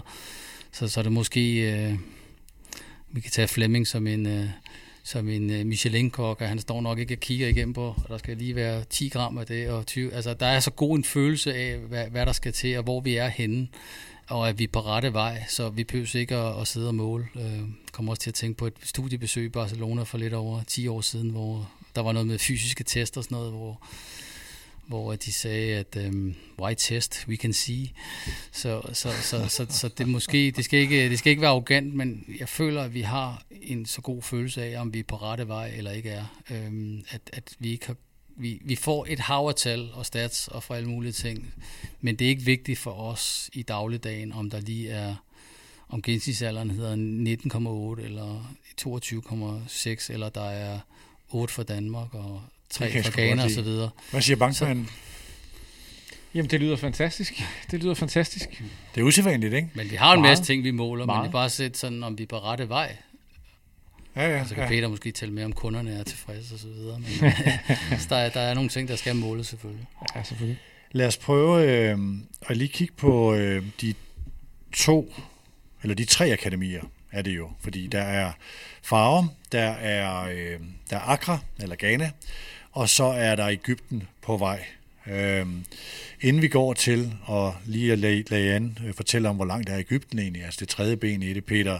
Du har været i Ghana. Har du været mm. der mere end en gang? To gange. To gange. Mm. Hvad er dit indtryk, når du har besøgt stedet? Det er svært at finde rundt. Det kan du skrive med til. Jakker. Jeg skal rundt på, ja. Det er rigtigt. Det er, ej, jeg tænker, når man løber, Peter. Ja, det er rigtigt. Ja, ja. Der, var, der var men, en mørk øh, Men hvis vi ser bort fra det, så, øhm, så, er det jo, øh, så er det jo en fantastisk oplevelse at se øh, og høre ikke mindst øh, øh, de her akademister fortælle deres historie og se dem træne og se med hvilken dedikation, men også, øh, altså sådan, hvad skal man sige, altså hvor meget man, man formår og, og også øh, få dem gjort til hele mennesker, der, der reflekterer over tingene.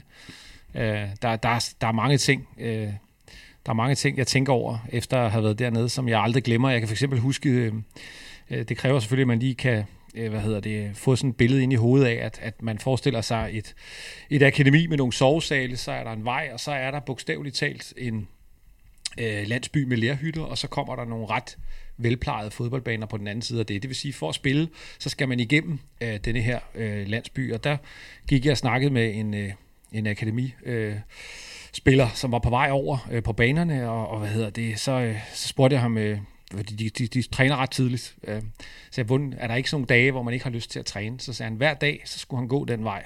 Og når han gik igennem landsbyen, så blev han mindet om, øh, hvad hans alternativ var. Og det var motivation nok. Mm. Altså, så, så uanset hvad tid det var, eller hvor varmt det var, eller hvilke andre ting, som man som sådan en, øh, en forkælet øh, nordbo som mig kunne tænke, kunne, kunne ødelægge ens motivation. Så det der med at se, hvad det egentlig var, man om jeg så må sige, ikke skulle, øh, var motivation nok. Og, sådan, altså, det, og det var sådan en, en dreng, jeg vil skyde på. Øh, han har været en 14-15 år eller noget af den stil. Og det var sådan meget, det var sådan meget reflekteret over mange ting. Jeg synes, mm. det, det er jo virkelig imponerende. Altså det der, som man jo hører, og som lyder rigtig godt, det her, man vil gøre folk til hele mennesker. Jeg synes, når man er dernede, så får man en oplevelse af, at det bliver der arbejdet stenhårdt på, og at det rent faktisk virker. Det var jeg ekstremt imponeret af. Jan, øh, hvornår er der tre akademier som kan levere spillere? Ah, det går der noget tid med endnu. Men det er i gang.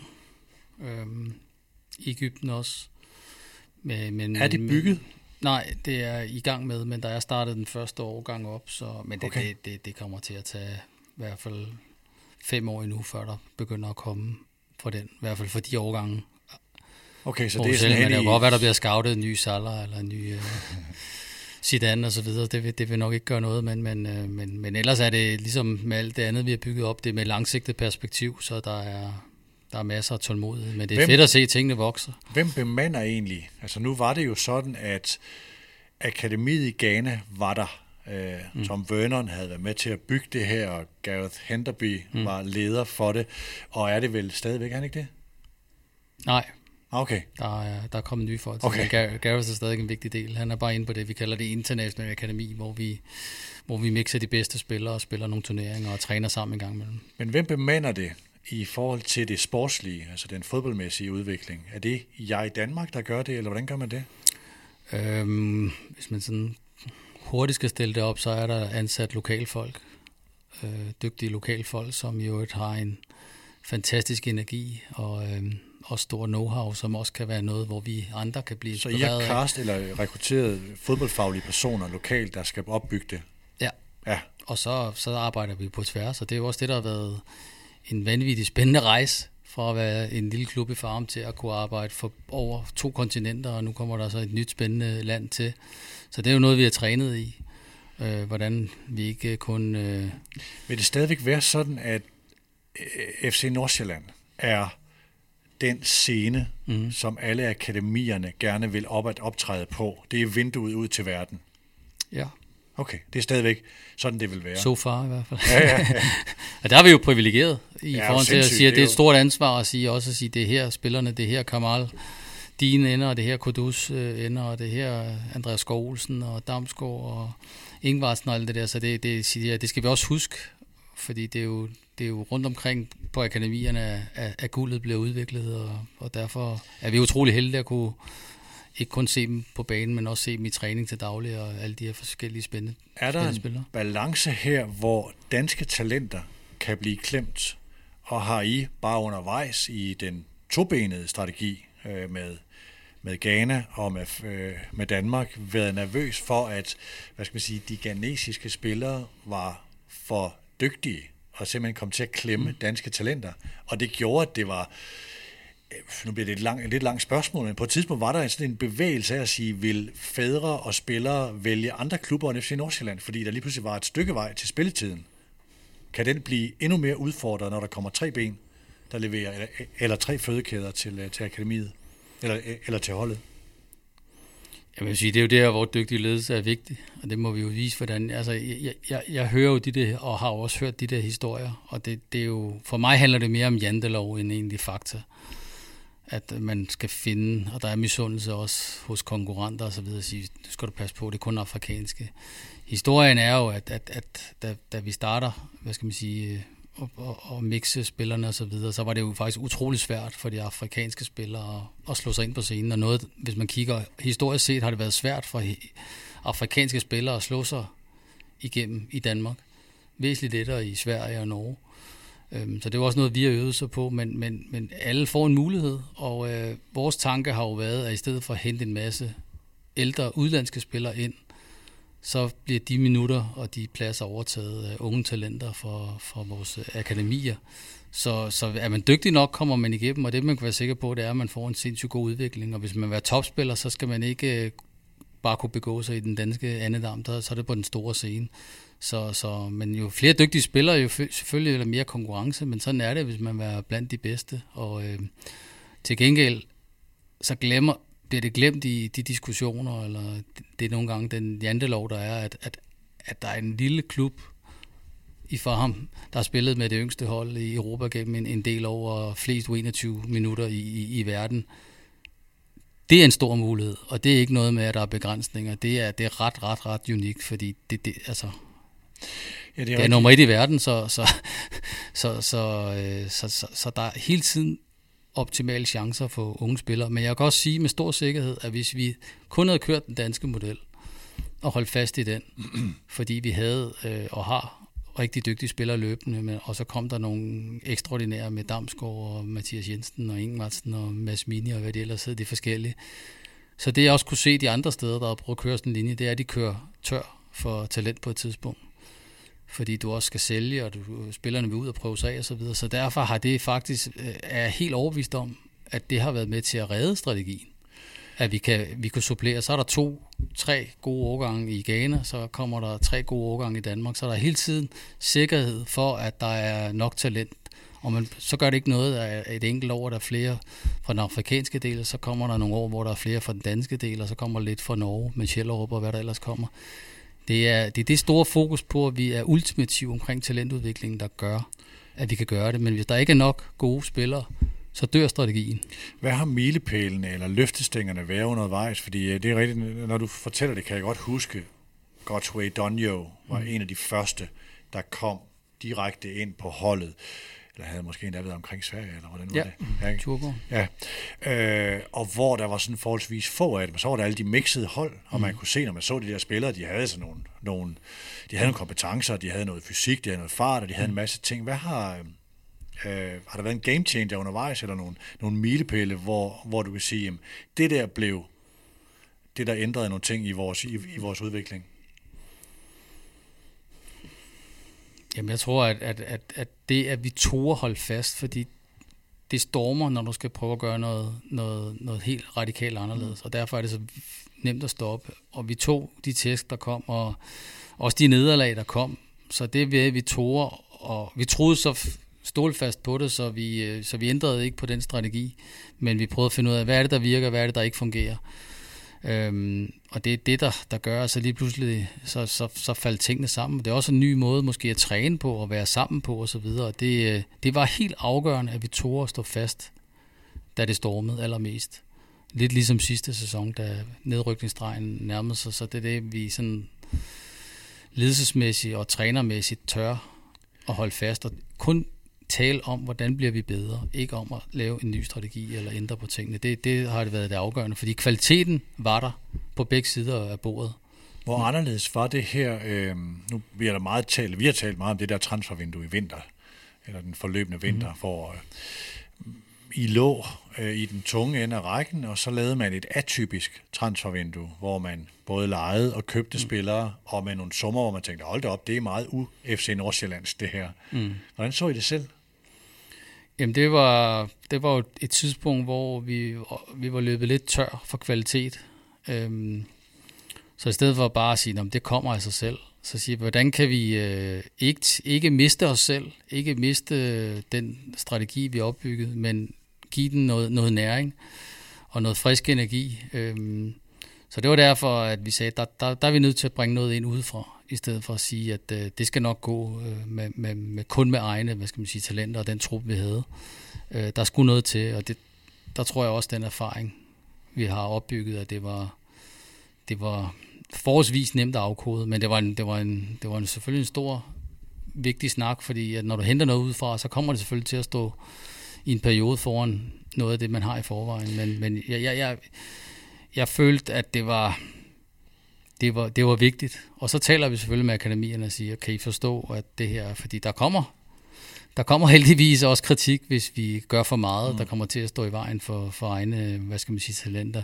Men her var der ligesom en to-trinsraket. Vi skulle igennem det forår. Vi skulle holde fast i den Superliga-plads, fordi at ellers så var konsekvenserne alt for store. Vi kunne se, som ligaen ud, ud, udvikler sig, som I også tit debatterer, så er der altså mange hold, der er rigtig, rigtig dygtige, og klubber, der også har fået gang i talentudviklingen. Så der skulle, vi måtte ikke bare sidde med, med hænderne i skødet. Så det gælder om at komme igennem det forår, men så samtidig lave nogle tiltag, som kunne give os yderligere momentum i den nye sæson. Det var i hvert fald håbet. Det er nemt at sige nu. Men Føl, det, følte men, de selv, at de var rystede? Nej, ikke rystet, men vi var i, øh, vi var i problemer. Mm. Og det var, det var vigtigt at, hvad skal man sige, face det, ligesom som, som Mikkel Hemmer som også var god til at sige, vi, nu går vi ned og, og, og facer fansene sammen, og, og det blev vi enige om også med vores direktør Trine, at, at, at vi gemmer os i, i den her periode, også Flemming, og at, at, at, at så face the music og finde ud af, hvad, hvad, hvad skal der til. Så det var ikke desperat, men det var, det var nødvendigt, og derfor var vi også glade for, at der også var opbakning hvor stor, for vores bagland. Hvor stor betydning har så det transfervindue for det, der klikker nu? For der er nogle af de spillere, der blev hentet der. Andreas Hansen, øh, Mads Bistrup, øh, Mads Hansen, øh, som man ser være ret centrale spillere på det hold, der, der, der, der, der præsterer rigtig godt nu. Jamen, det har kæmpe betydning. Fordi det har gjort, at vi kunne køre videre med det potentiale, der lå i truppen, men der ikke var godt nok til at, at, at ligge der, hvor vi gerne ville ligge. Så, så, så det, har haft, øh, det har haft rigtig, rigtig stor betydning, at, øh, at vi kunne gøre det. Og det er en del af planen. Vi er lidt på rumpetten nu, vi gør nogle ting, men det skal også pege frem, så vi bliver rigtig gode i næste sæson. Jamen, det var, det var i hvert fald det, vi prøvede på, og også forklaret over for vores ejerskab, at sige, at vi er nødt til at hente noget udefra, fordi at vi, vi mangler kvali- ekstra kvalitet lige i øjeblikket. Men hvis vi gør det godt, og gør det klogt, og henter nogle spillere, der også kan spille videre for os i næste sæson, og ikke bare leger ind øh, nye spillere, så vi, så, som vi også har set en del gange i Superligaen, så klarer man sig lige igennem, og så falder man sammen sæsonen efter. Så den totrinsraket, den er, den er lykkes øh, rigtig godt, og så øh, er der jo så også løbende øh, efterfølgende kommet dygtige spillere fra vores akademier, som, som har kunne gå ind og toppræstere. Men nogle gange kan spillerne ikke gå ind og toppræstere fra start af, og det er også vigtig læring for os at sige, at, øh, at de kan ikke alle sammen gå ind med det samme som øh, 17-18-årige, som øh, Damskov eller som Kamaldin. Men der kommer nogle løbende, men en gang imellem er, er, er, er der ikke nok, og så bliver vi nødt til at, at hente noget udefra. Øhm, hvor højt slutter FC Nordsjælland i den her sæson? Kigger jeg på den øvrige del af panelet. Mm. Jamen, de får medaljer. Ja, det tror jeg også. Peter? Ja, men ja. Det, det, det skulle der være en, øh, en god mulighed for. Men det er også vigtigt at sige, at altså, ligaen er så tæt, så de kan også blive nummer 6. Altså, det, det er en... Øh, det er en, øh, en, en mærkelig sæson, den her, hvor mange ting kan ske, men... Øh, kommer også lidt an på, hvad de andre klubber gør. Nogle af dem, der har rigtig store økonomiske muskler, hvordan bruger de dem i uh, transfervinduet? Jeg er sådan, og hvad de lykkes med. Ja, hvad de lykkes med, ikke mindst. Uh, jeg har sådan en rimelig formodning om, hvad FC Nordsjælland gør, at, at, uh, at de holder fast og siger, okay, men det kan da godt være, at der er et enkelt eller to spillere, der måske der bliver fået til øh, fordi man også øjner den her mulighed, og man ikke bare ser sig selv som den her øh, udviklingsklub, der skal sælge nogle spillere, og så er man, så er man glad. I, ja, man vil have pokalredskab. Er det slut for jer med at sælge til andre danske klubber, Jan? Ja, hvad var den sidste? Det var Victor Nelson ja, og Bartolet. Jeg tror, det, ja, det, var, det var Nelson, ikke? Men hvem, det har, råd, hvem har råd til det? Nå, man må også godt sælge de næstbedste. Jo. Jamen, det har vi ikke noget med, det kan vi ikke, men, men vi, vi, vi, vi ønsker ikke at sælge til direkte kon- konkurrenter. Det vil selvfølgelig hellere sende dem udlands. Eller, men, men alle spillere skal have en chance for det rigtige næste step for dem. Og derfor har vi jo også, altså det er jo, det er jo vildt for os øh, i klubben at kunne sidde og se livescore, når vi ikke lige selv spiller, fordi vi har spillere i stort set alle de bedste ligaer. Vi har en, en hel del spillere, både i Conference League, i Europa League, i Champions League, så det, det er jo sindssygt spændende også at, at, at kunne se det. Og det er også fordi, nogle gange har man lavet dem gå. Der, går også, ligesom, der er også ligesom de der stereotyper om, vi kun sælger for, for kæmpe, kæmpe beløb, men vi sender spillere afsted, også på fri transfer, fordi de har gjort et godt stykke arbejde og, og fortjener at få en chance, og jeg ikke skal stå, øh, stå i anden og tredje række for lang tid. Så jeg synes, vi, vi, vi, vi, vi har været rigtig dygtige til at, at, at give, give mange chancen, og det er jo kvæg alt det fantastiske arbejde, der er. Og der, der, ja, jeg må sige, det, det, er ret, det er ret vildt at sidde og se, hvor mange spillere der er rundt omkring, og det er jo også spændende på den længere bane. Der kan også være nogle af dem, der kommer tilbage på et tidspunkt. Ja, nu oplever I, at der er nogle af de konkurrerende klubber, der er meget nødt ved selv til ja.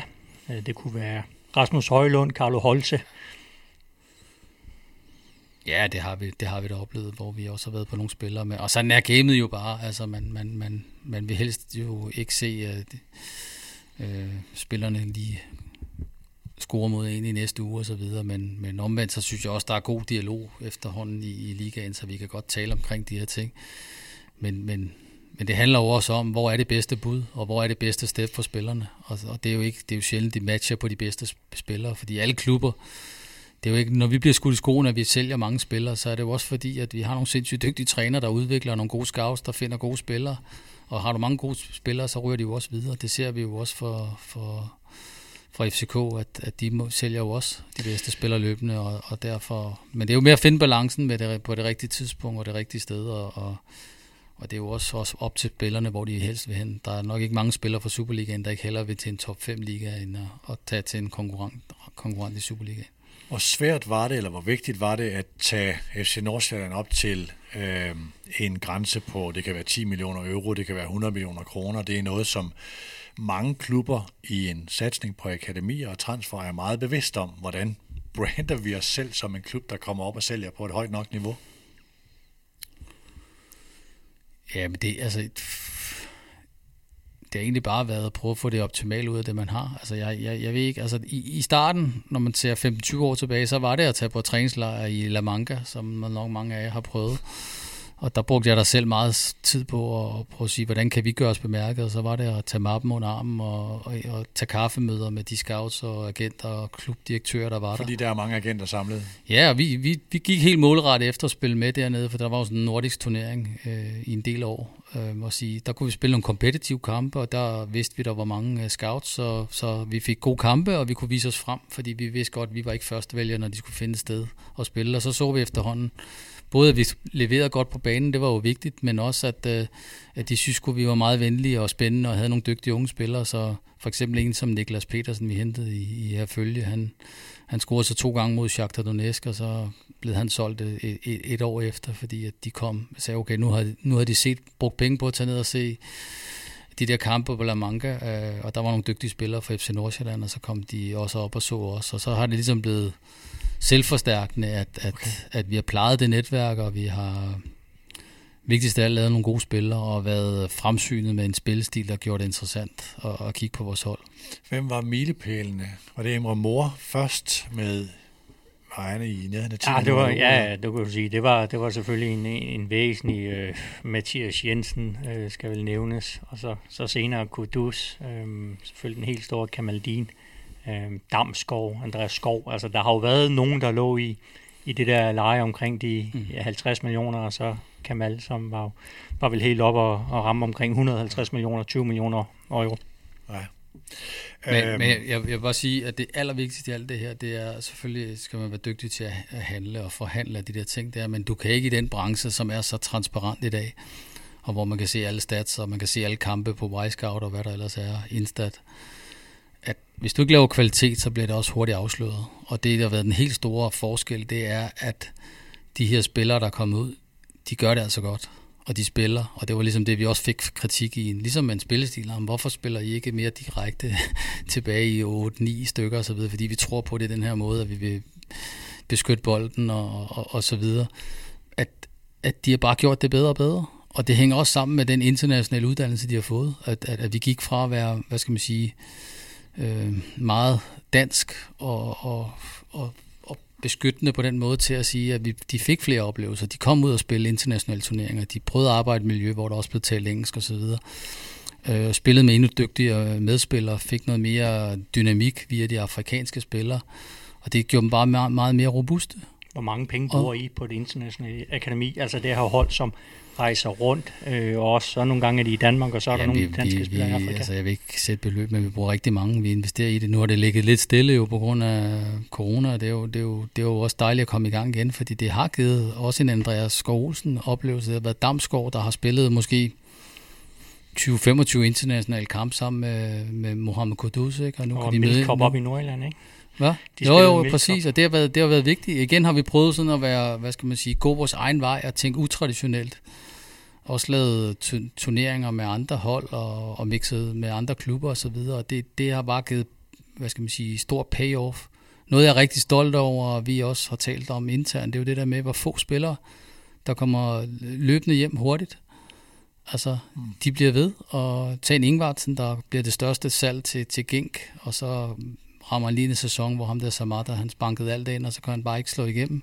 Eller få nok spilletid, og så tager han til Bundesligaen og får et gennembrud der i en endnu større liga, og det, det kan vi se på Mathias Jensen og Marcondes og så videre. Det er den der robusthed, og det tror jeg, den der, det der udsyn, de har fået ved at være i en, i en spændende organisation, hvor der også er mange ikke-fodboldmennesker, der har været med til at bygge på dem og fået en masse oplevelser. Det, det, det tror jeg, det når man går rundt op i dag, så øh, satser vi ligesom alle andre på meget på talentudvikling, men der er noget i, i luften og i det miljø og det internationale miljø og den diversitet, vi har der, og i øvrigt også med vores kvindehold nu, som gør, at, at, at man får et eller andet med sig, som gør, at man bliver mere robust. Men vi er ikke eksperter, og når man taler om character building og dannelse, så er det ikke fordi, at det er perfekte mennesker, der kommer ud og op ad vores døre. Det er ligesom ens børn, man må prøve at påvirke dem og give dem nogle redskaber med, og så skal de selv kunne løse tingene, når de kommer videre ud. Og det, det kan jeg sige, der er vores, øh, vores mange an, øh, ansatte, øh, både her og i Ghana og så videre, været exceptionelt dygtige, fordi det, det kan vi se, når de, øh,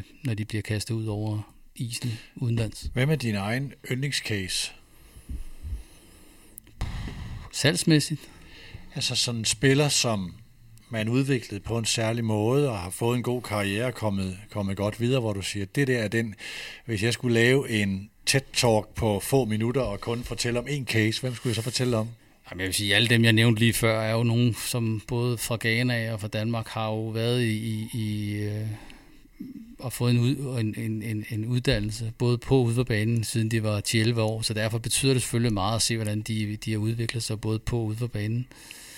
Men sådan helt lokalt, så er Markus Ingvartsen jo en, som startede, tror jeg, som 11-årig i, i Farm Boldklub og har taget hele vejen og haft mange skader, men er bare kørt på og øh, er, jo, er jo på ingen måde 30 år endnu eller tæt på at være færdig, men han, han, han bliver bare ved at poppe op. Han er enormt stærk. Kommer han med i VM-truppen?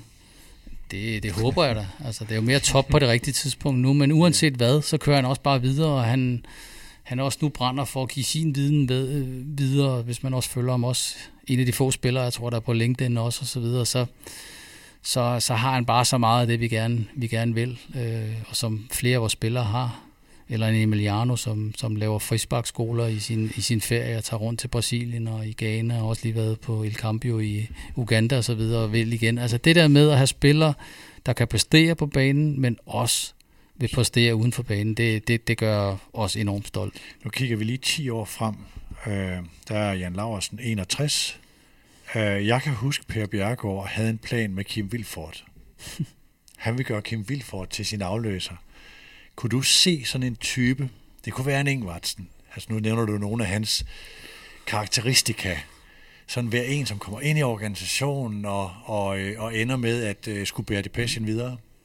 Jamen, der har vi jo kæmpe potentiale, og jeg, og jeg skal også derfor nyde hver en dag, jeg har, fordi de kommer susende lige pludselig. Der er, nogen, der er også nogen, som kommer til at være klar øh, inden deres, hvad skal man sige, aktive karriere, øh, og det, det, det er måske der, hvor vores allerstørste potentiale ligger, både på trænersiden, også fordi vi har kørt de her mentorships, hvor, øh, hvor Superliga-spillerne eller kvindeligaspillerne, de hjælper på akademiet, så kan man se, hvem der har noget potentiale, øh, og der har vi enormt store, enormt store muligheder. Øh, og en, og en stor motor. Vi har heldigvis også mange forskellige øh, jobs, vi kan tilbyde, fordi der ligger en masse uden for det rent fodboldmæssige, også i vores sjove, skæve organisation. Så øh, øh, jeg vil ikke nævne nogen enkelte navn her, men, men jeg taler tit med mange af vores tidligere spillere, og der er også mange af dem, som, fordi de har fået den her inspiration, også for Right to Dream, at, øh, som er enormt interesseret i, øh, i de ting, der foregår, både i klubben og også her sidste år, da vi, da vi sled med det, var der flere, der skrev, skrev til os. Også en Victor Nielsen med, med bekymringer og også gode råd og så videre. Det er jo bare fedt. Altså, det, Skal det jeg komme og give en hånd? Ja, nej, men mere med gode råd, og det, det er jo, de bekymrer sig. Det er det allervigtigste, og derfor øh, pøs vi ikke så meget ekstern rekruttering, når vi er lidt, længere frem, men, men de er jo stadigvæk alle sammen øh, godt på vej derudad, så, så vi ringer dem ikke hjem endnu. Vi har rundet en time. Jeg har to spørgsmål markeret. Peter og Gisle, I smider også bare spørgsmål ind, øhm, så vi kan få det meste. Vi har godt, altså et, et spørgsmål, som jeg i hvert fald gerne vil have svar på, det er, hvordan du ser på konkurrencen om talentudvikling. De største skandinaviske talenter. Hvor hård er den blevet, og kan en klub som FC København, som allokerer rigtig mange penge i deres FCK-talent nu, og alt hvad der ligger der, kan de på nogen måde udfordre ved at ville outspende, for nu at bruge det begreb, øh, ja. Ja, nu er det ikke lige bestemt FCK, jeg tænker på i den her konkurrence, fordi den er, den er, den er europæisk mere end den er national eller skandinavisk. Så, så, øhm, så der er klart nogen, der er større og kan, kan give mere. Øhm, jeg vil sige, i forhold til FCK er, er, er vi nok nogenlunde på samme niveau i forhold til, hvor meget vi investerer og hvor meget vi gerne vil gøre på talentdelen. Så det, der er vigtigt i den, det er, at vi tiltrækker de spillere, der, der, der lægger mærke til, hvordan vi er, og hvad der gør os øh, unikke. Og det var, det var derfor, en, en, en Andreas Jellerup valgte os. at Han kunne se, hvor mange minutter vi har givet til U21-spillere, og, og hvad vi har leveret ud til Europa osv. Øhm, så det, det er det, der er vigtigt for os, at vi kigger på, at vi bliver ved at lave resultater, der, der understøtter, øhm, at, at, at vi er ret unikke inden for talentudviklingen. Men vi må også bare sige, at vi har jo heldigvis øh, også vækket en masse andre, som også gør en masse ud af talentudvikling, ligesom DBU har også postet en del i, i den del der. Så, så der er benhård konkurrence, men vi har vendet os over længere tid til at konkurrere, ikke kun med, med, med, med, med vores kollegaer fra Superligaen, men også med, med Dortmund og med Ajax og med Bayern München osv. Det, så vi ved, at vi skal være skarpe, men der, der er hård konkurrence. Men lad os lige prøve at kigge på FC København, øh, som jo er ret offensive på det her område. Øh, hvad er den største udfordring fra dem? Er det den økonomi, de putter i det, eller er det, at de nu også kan tilbyde spilleminutter? Hvilket har været svært for dem tidligere. Nå, det skærper selvfølgelig konkurrencen, men, men, men vi, er jo, vi er jo vokset ud af den her, hvad vil jeg sige, surdej, hvor vi hele tiden har været op mod nogen, der var større, eller havde flere, flere øh, økonomiske muskler, så vi skal jo øh, bare være, være knivskarpe på den strategi og den måde, vi gør det på, fordi vi kan ikke, vi kan ikke styre det, vores konkurrenter gør.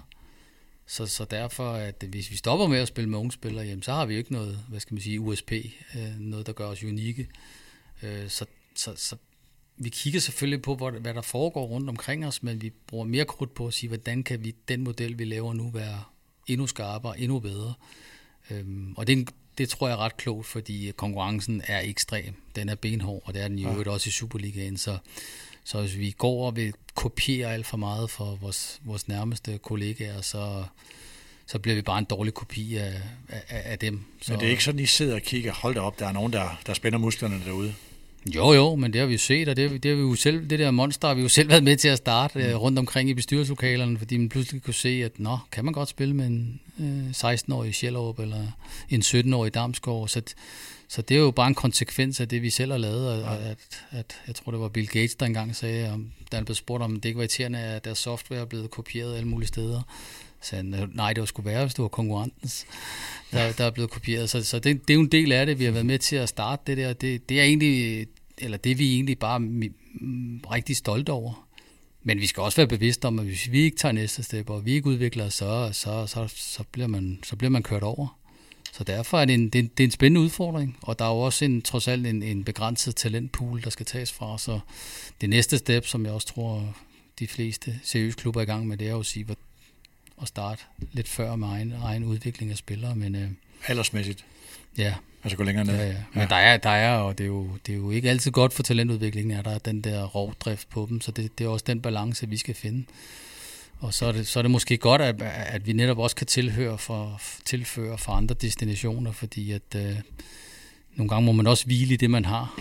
Ja, ja. Altså sige, hvor godt er det egentlig? Og en gang imellem, så er der nogle af vores konkurrenter, der har nogle stærke overgange, og gudskelov, Øhm, det er bare med til at gøre dansk talentudvikling og dansk landsholdsfodbold endnu, endnu skarpere. Så i stedet for at være irriteret over det, så sige, okay, øh, være, være endnu skarpere og gøre en anden god. Det tror jeg også, at klubberne er i, i gang med. Altså, der er den oprustning på talentudviklingen, gør også, at dansk fodbold bliver stærkere.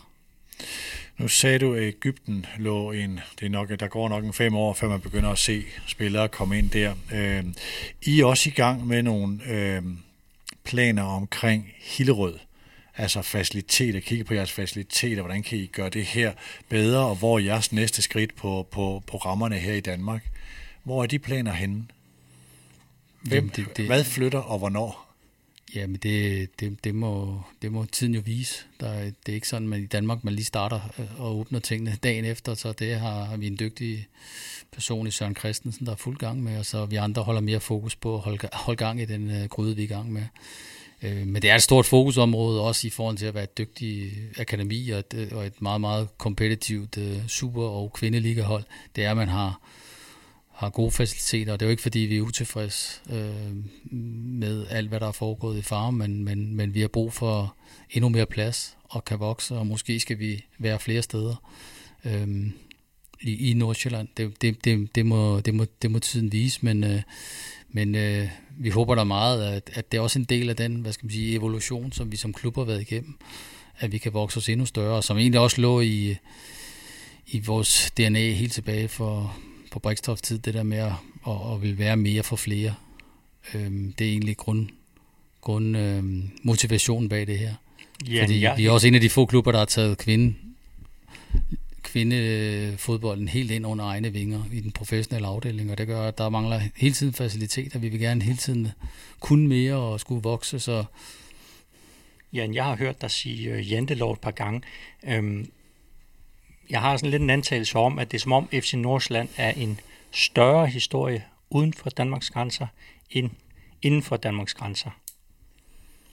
Ja, det er jo svært at sige, når man er midt i det, men, men, men du har ret i, at det er rart en gang imellem, når man rejser lidt udenlands, eller har med udenlandske klubber, om man forhandler, eller skal spille kampe eller eller andet, og så mærke, det er egentlig vildt, hvor, hvor, hvor stort kendskabet er, og det er jo, lidt nemmere for mig selv, når man kan tænke tilbage på den gang, hvor man skulle banke på døren og, og lave en, en, en eller anden lille præsentation af, hvor vi ligger henne og hvad vi laver, så er vores, vores navn og brand så, så velkendt rundt omkring, og det jeg tænker lige så meget på, på, hvad kan man sige, jeres right to dream tanker, at I mm. gør det meget anderledes. Mm. At øh, der kan måske være lidt en tendens til i Danmark, at man siger, at der må også være noget, og hvor ryger de der penge hen, og alle de her ting. Jo, jamen det er jo, det er jo, det er jo en, synes jeg jo, er en, er en, en, en vigtig ting, hvorfor vi bliver ved at holde momentum. Det er, fordi der bliver proppet penge ind i systemet hele tiden. Og vi har ejere, som er nærmest besat af at, at, at, at, at gøre noget for unge, for unge mennesker.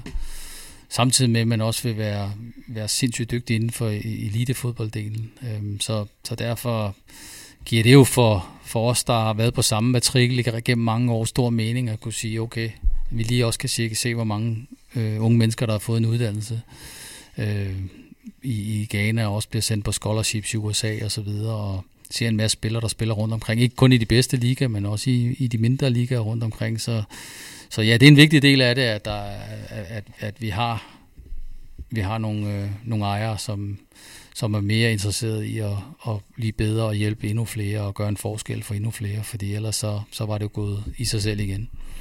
Hvem er det, I har haft besøg af udefra? Flemming nævnte det her med Eddie Howe, øh, der inden han tiltrådte i Newcastle, var på besøg og gerne ville se, hvordan I arbejdede. Hvad har der været af andre sådan bemærkelsesværdige besøg? Uh, ej, nu er der flere, som ikke har ønsket, at det skulle ud, de kom på besøg. Okay. Det, det respekterer vi, men ja, det ved jeg ikke. Ellers er det ikke. Altså, det, det har Juan, bare været... Juan Mata? Hvad? Juan Mata? Ja, han har selvfølgelig også været på besøg via også Common Goal, og i øvrigt nu... Uh, vi fik et billede her sidste uge, hvor han sad i bussen med, med en selfie med ham og Victor Nelson, så det var også sjovt at tænke på, at, okay. at Nelson også, da han gik ind i Common Goal, der spillede Marta i Manchester United og så videre, nu spiller de sammen. Øhm, så det, det, er jo, det er jo bare, det er fantastisk. Altså, Det, ja, det er faktisk en stor del af det, vi er i nu, det er, at man møder en masse mennesker i, i hverdagen deroppe, hvor jeg tænker, hvem er det der, og hvem er ham, og hvem er hende, så er det, så er det alle mulige, så er det fodboldforbund og forskellige klubber, og også, og også organisationer udenfor, som, som er på besøg, eller Arbejdernes Landsbank, som, som også giver os noget den anden vej, også ledelsesmæssigt, så, så vi går meget ind for at have, have åbne døre, og øhm, også fordi, at vi, øh, vi går klar over, at vi også skal blive ved med at forbedre. Så, så når vi har besøg, så bruger vi lige så meget tid på at høre om, hvordan de gør det, som at fortælle om, hvad vi selv gør. Peter, hvor er FC Nordsjælland særligt attraktiv? Jamen altså, nu sagde, nu sagde Jan lige det der med, at øh, vi er på besøg øh, deroppe. Det er vi en gang imellem øh, for nylig har. Det er ikke så længe siden, Jan, du holdt øh, indlæg for, for, for en gruppe øh, medarbejdere. Og øh, altså, Nordsjælland er, er attraktiv derhen, at det er en samarbejdspartner, som udover at øh, der er alle de sædvanlige ting, øh, en erhvervsklub med nogle øh, potentielle kunder og, og hvad hedder det, øh, en fangruppe osv., men så, så har vi også øh, et, et fællesskab og en, øh, en samarbejdsflade, som er på det mere organisatoriske, hvor vi i perioder mere end andre gange, men, men har brugt øh, hinanden lidt, og jeg håber da, at øh, ligesom at de øh, i Nordsjælland har givet også rigtig meget inspiration, og det kan være til elever, nye ledere, eller hvem vi, vi har deroppe, at, at, øh, at vi måske også en gang imellem kan give lidt den anden vej. Vi har i hvert fald, synes jeg, et, et samarbejde på et niveau, som, som vi ikke har andre steder igennem, øh, igennem rigtig mange år. Og det er jo fordi, at øh, altså, jeg tror faktisk en gang, vi stod i en taxa og snakkede om, Jan, at øh, hvad hedder det, vi har, ligesom I har, øh, en idé om, at øh, vi godt vil uddanne vores egne øh, hvad hedder det, medarbejdere øh, så, så tidligt vi kan. Og det, det, det har vi et, rigtig god værdi af, fordi de jo så kender og så videre. Og det er jo lidt øh, en filosofi, I også har i, i Nordsjælland, bare på øh, selvfølgelig en, i en helt anden branche. Så, så, så der har vi selvfølgelig kunne hjælpe hinanden lidt, øh, eller en del igennem årene. Så det er på, det er på et andet niveau, øh, det samarbejde, end, end nogle andre kommersielle samarbejder, jeg kender til. Jeg tror, vi er ved at være igennem øh, spørgsmålene. Vi er Øh, jeg er i hvert fald blevet klogere på FC Nordsjælland, måden I arbejder på. Har det været slemt, Jan? Overhovedet ikke. Nej. Jeg synes lige, vi skal have et, et, et mere med. jeg synes det her med lige få, få Jan lidt op i det røde felt, men det her med at sige, nej, men det her med at sige, når I bliver beskyldt for ikke at være ambitiøse, mm. at sige, det her det er et beskyttet værksted FC Nordsjælland, de skal bare sælge nogle fodboldspillere, de skal jo ikke vinde, mm. og der er jo heller ikke nogen fans, der, der, der står og råber og skriger, hvis, hvis de har tabt. Hvad tænker du om det, og hvad gør det ved dig, når du hører det? Jamen, det, det får man da lidt op i det røde felt, altså, men, men jeg er også stor tilhænger af, at man skal, man skal lytte til sine kritikere og sige, hvordan kan vi blive endnu mere skarpe. Øhm, vi, er jo, vi er jo en speciel størrelse, fordi vi også gør mere, end vi måske har plads og tid og råd til. Øh, også da vi startede kvinde, øh, kvindefodbolden på den elitære satsning og akademiet, hvor vi også internt talt, okay, vi, vi mangler stadigvæk baner, vi mangler endnu flere penge, vi kan gerne vil proppe i Superligaen, og så kommer det fra ejerskabet. Vi gør det her, fordi det er det rigtige. Og det kan være svært lige på den korte bane, men jeg tror, mange af de handlinger og ting, der er sat i søen, er det, der gør, at vi bliver stærkere og stærkere. Og så på et tidspunkt, så begynder tingene virkelig at falde, falde, falde i hak. Men jeg kan sige med stor tydelighed, at, at hvis det ikke betyder noget at vinde, så spillede vi ikke i Superligaen på 21. sæson, og vi havde ikke øh, udviklet så mange dygtige spillere, og vi havde ikke fået trods alt de pokaler i, i skabet, og, og havde spillet øh, både Champions League og, og spillet en del andre europæiske kampe. Men vi har trænet lang tid, så nu skal vi bevise, at, at, at vi kan få endnu, endnu, endnu mere ud af det. Men, men det er jo det der med, om man vil tale om resultater, eller man vil tale om, hvordan man, man, man arbejder, og, og, og, og så lade resultaterne tale for sig selv. Men fra set nogle enkelte klubber, så er der jo ikke så mange, øh, der har der har vundet det samme, som I har i, i nyere tid. Så, ja. så, så, altså, så dårlige er resultaterne jo heller ikke. Det er jo, det er jo selvfølgelig klart, det er ikke på, på FC København ja. og FC Midtjylland-niveau, men det er der jo ingen, der er. Så jeg synes også nogle gange, den der diskussion bliver sådan lidt, altså hvor meget skal man vinde, for man spiller for at vinde? Altså skal man være Danmarksmester, eller må man, er, er top 6 godt nok, ja. eller må, skal, mm. altså bronze en gang imellem? Altså hvor meget skal man ja. egentlig vinde, før man kan komme ud af den der? Ja, hvor meget skal man sætte? Og så ja, det, se, så det, det, det kan man jo kan blive store, men vi satser rigtig meget. Jeg vil bare lige sige til sidst, at det, det, det, det kan jo godt være en kritik, der også falder tilbage til mig. Altså, jeg siger bare nogle gange, måske har vi været for stabile, og det bliver også kedeligt. Det, det er sjovere, hvis det er op og ned og ind imellem, og det der. Men, men vi vil enormt gerne, og vi vil også gerne mere. Vi vil bare ikke tabe os selv i den der. Så vi skal se, hvor meget vi kan få ud af det potentiale, vi har, og de ressourcer, vi har. Og måske over tid, jo mere man træner, jo bedre bliver man. Så lad os se, om vi, øh, vi ikke, øh, vi ikke vi kan, om vi ikke kan tage nye skridt. Det er Jans hænder, du kan høre det. Det er, sådan, ja, han, det er, det er mænd over 50, de underbygger deres argumenter ved at sådan slå lidt i bordet. Det var det røde felt der. ja, præcis. Peter, det var deklareret. Peter, der er faktisk en ting, jeg ikke øh, fik ind i forhold til, når, når nu, altså I er også engageret i AGF, når nu Sears Park gynger, og det store 17.000 eller 20.000 mennesker, hvad der nu er, Brøndby Stadion, tror du nogensinde, der kommer et fællesskab om FC Nordsjælland, som bliver sådan en, en på grund af hele den der kulisse-ting, der emmer af, af, af fest og begejstring? Det er et godt spørgsmål. Altså, jeg, jeg, jeg tænker helt ærligt, og det er fuldstændig unbiased, at øh, jeg forstår ikke, at der ikke er flere mennesker, der kommer til farm og ser fodbold, fordi det er selv i den dårlige periode sidste øh, sæson, så er det faktisk stadig god fodbold. Men man må også bare konstatere, at det har det været i rigtig mange år, og fanbasen er... Øh, øh, måske en, en lille smule stigende nu igen. Der var en del øh, flere omkring mesterskabssæsonen, men tager man den væk, og sæsonen efter, så, så er det jo sådan nogenlunde stabilt jeg, jeg ved ikke, om det nogensinde lykkes. Øh, jeg forstår det ikke. Øh, jeg håber det virkelig, fordi det, det, er, altså, det er god fodbold. Jeg har faktisk engang for et par år siden, øh, eller tre, siddet og set FC Nordsjælland spille mod et, et andet hold i Superligaen, og der sad en bestyrelsesformand og sagde, hvis vi spillede sådan der, så sad der 15.000 og så os hver eneste gang. Så der er også andre mm. end, end, end, end os. Altså, så, så når jeg lyder bias, når jeg siger, at der burde komme flere, så kan jeg i hvert fald sige, at der er også andre i Superligaen, der, der tænker, at hvis vi kunne præstere sådan med vores hold, så ville vores fans komme i, i større antal. Så jeg ved, de arbejder stenhårdt på det, og jeg ved, at, øh, at der er en gruppe af, af meget trofaste fans, som vokser, men, men om det nogensinde bliver Sears Park, Brøndby Stadion et eller andet, det, det, det tvivler jeg på, men, men jeg håber, der kommer flere. Jeg vil sige tak til Jan Laversen. Pøj pøj mod Randers FC på søndag. Pas godt på dem. Der er nogen her på matriklen, der har Randers som dark horse til medaljerne. Tak til Peter Forlund. Selv tak. Tak til Gisse Thorsen. Selv tak. Tak til vores partner, Milet i dag med indbygget robotstøvsuger RX3. Jeg tror, den er færdig derude. Har du et navnforslag, Forlund? Det er formentlig noget med Ruben Bakker eller Dan nej, nej, Anton nej, eller sådan noget. Nej, nej, nej. Jeg, jeg synes faktisk, øh, at øh, altså, også sådan lidt i, i lyset af det, vi har sådan noget talt om i dag, så skal den hedde Sto- Thomas, øh, eller hvad hedder det, Nikolaj Stockholm. Og så tænker du, hvorfor skal den det? Som jeg husker, det var hans job at rydde op efter de unge, og det tænker jeg vel egentlig også, den der udskal. Så, det er faktisk et meget godt bud. Ja, det ikke det? Nu kan, så, skal den hedde, så skal den hedde Stokken. Ja, Stokken, stokken, ja, stokken efter, nu efter tror jeg faktisk ikke, Peter han kan vinde den der støvsuger. Det vil være lidt forkert. Jeg tror, det vil blive udlagt forkert, men det er et godt bud i hvert fald. Jeg synes i hvert fald, den der med at rydde op efter de unge, det kan du, du kan ikke, det kan du ikke sige nej til. Nej, nej, det den, er, den er ikke tosset. Og så øh, vores anden partner, det er Peter Larsen Kaffe. Det kunne være, at vi også kunne give sig Eco-maskinen herude, et Superliga-navn. Øh, Gisle, det er mere end Frederik Børsting, er det ikke det? Den kan lidt af det hele. Jo, det tror jeg, men nu drikker jeg jo ikke så meget Nej, det er kaffe, rigtigt. Peter, så jeg er den forkerte mand. Og det må du ikke sige i udsendelser, og Peter Larsen er Og det er ikke noget med Peter Larsen at gøre. Jeg har også overvejet sådan en Jakob Gleup. Er det, altså, den, den, Ej, den er lidt for, den er lige niveauet over Gleup. Nej, men fordi altså, øh, Larsen er fra Viborg, Gleup, Viborg sådan noget. Ikke? Så, den, så fremover sådan mandag morgen kan man høre den Det er i hvert fald ikke en Heine Fernandes. Det kan vi godt sige. Nej, det er ikke kaffe. Nej. Så, men man kan høre det her desperate råb mandag morgen. Gleup for fanden, jeg skal have en dobbelt americano her til morgen. Jeg skal have banket liv i Dam og Korlo. Nå, tak til dig, der lytter. Vi er Superliga for voksne. Vi høres ved. Denne udsendelse er produceret af Mediano Media og lavet i samarbejde med Peter Larsen Kaffe og Triflex trådløs støvsuger fra Miele.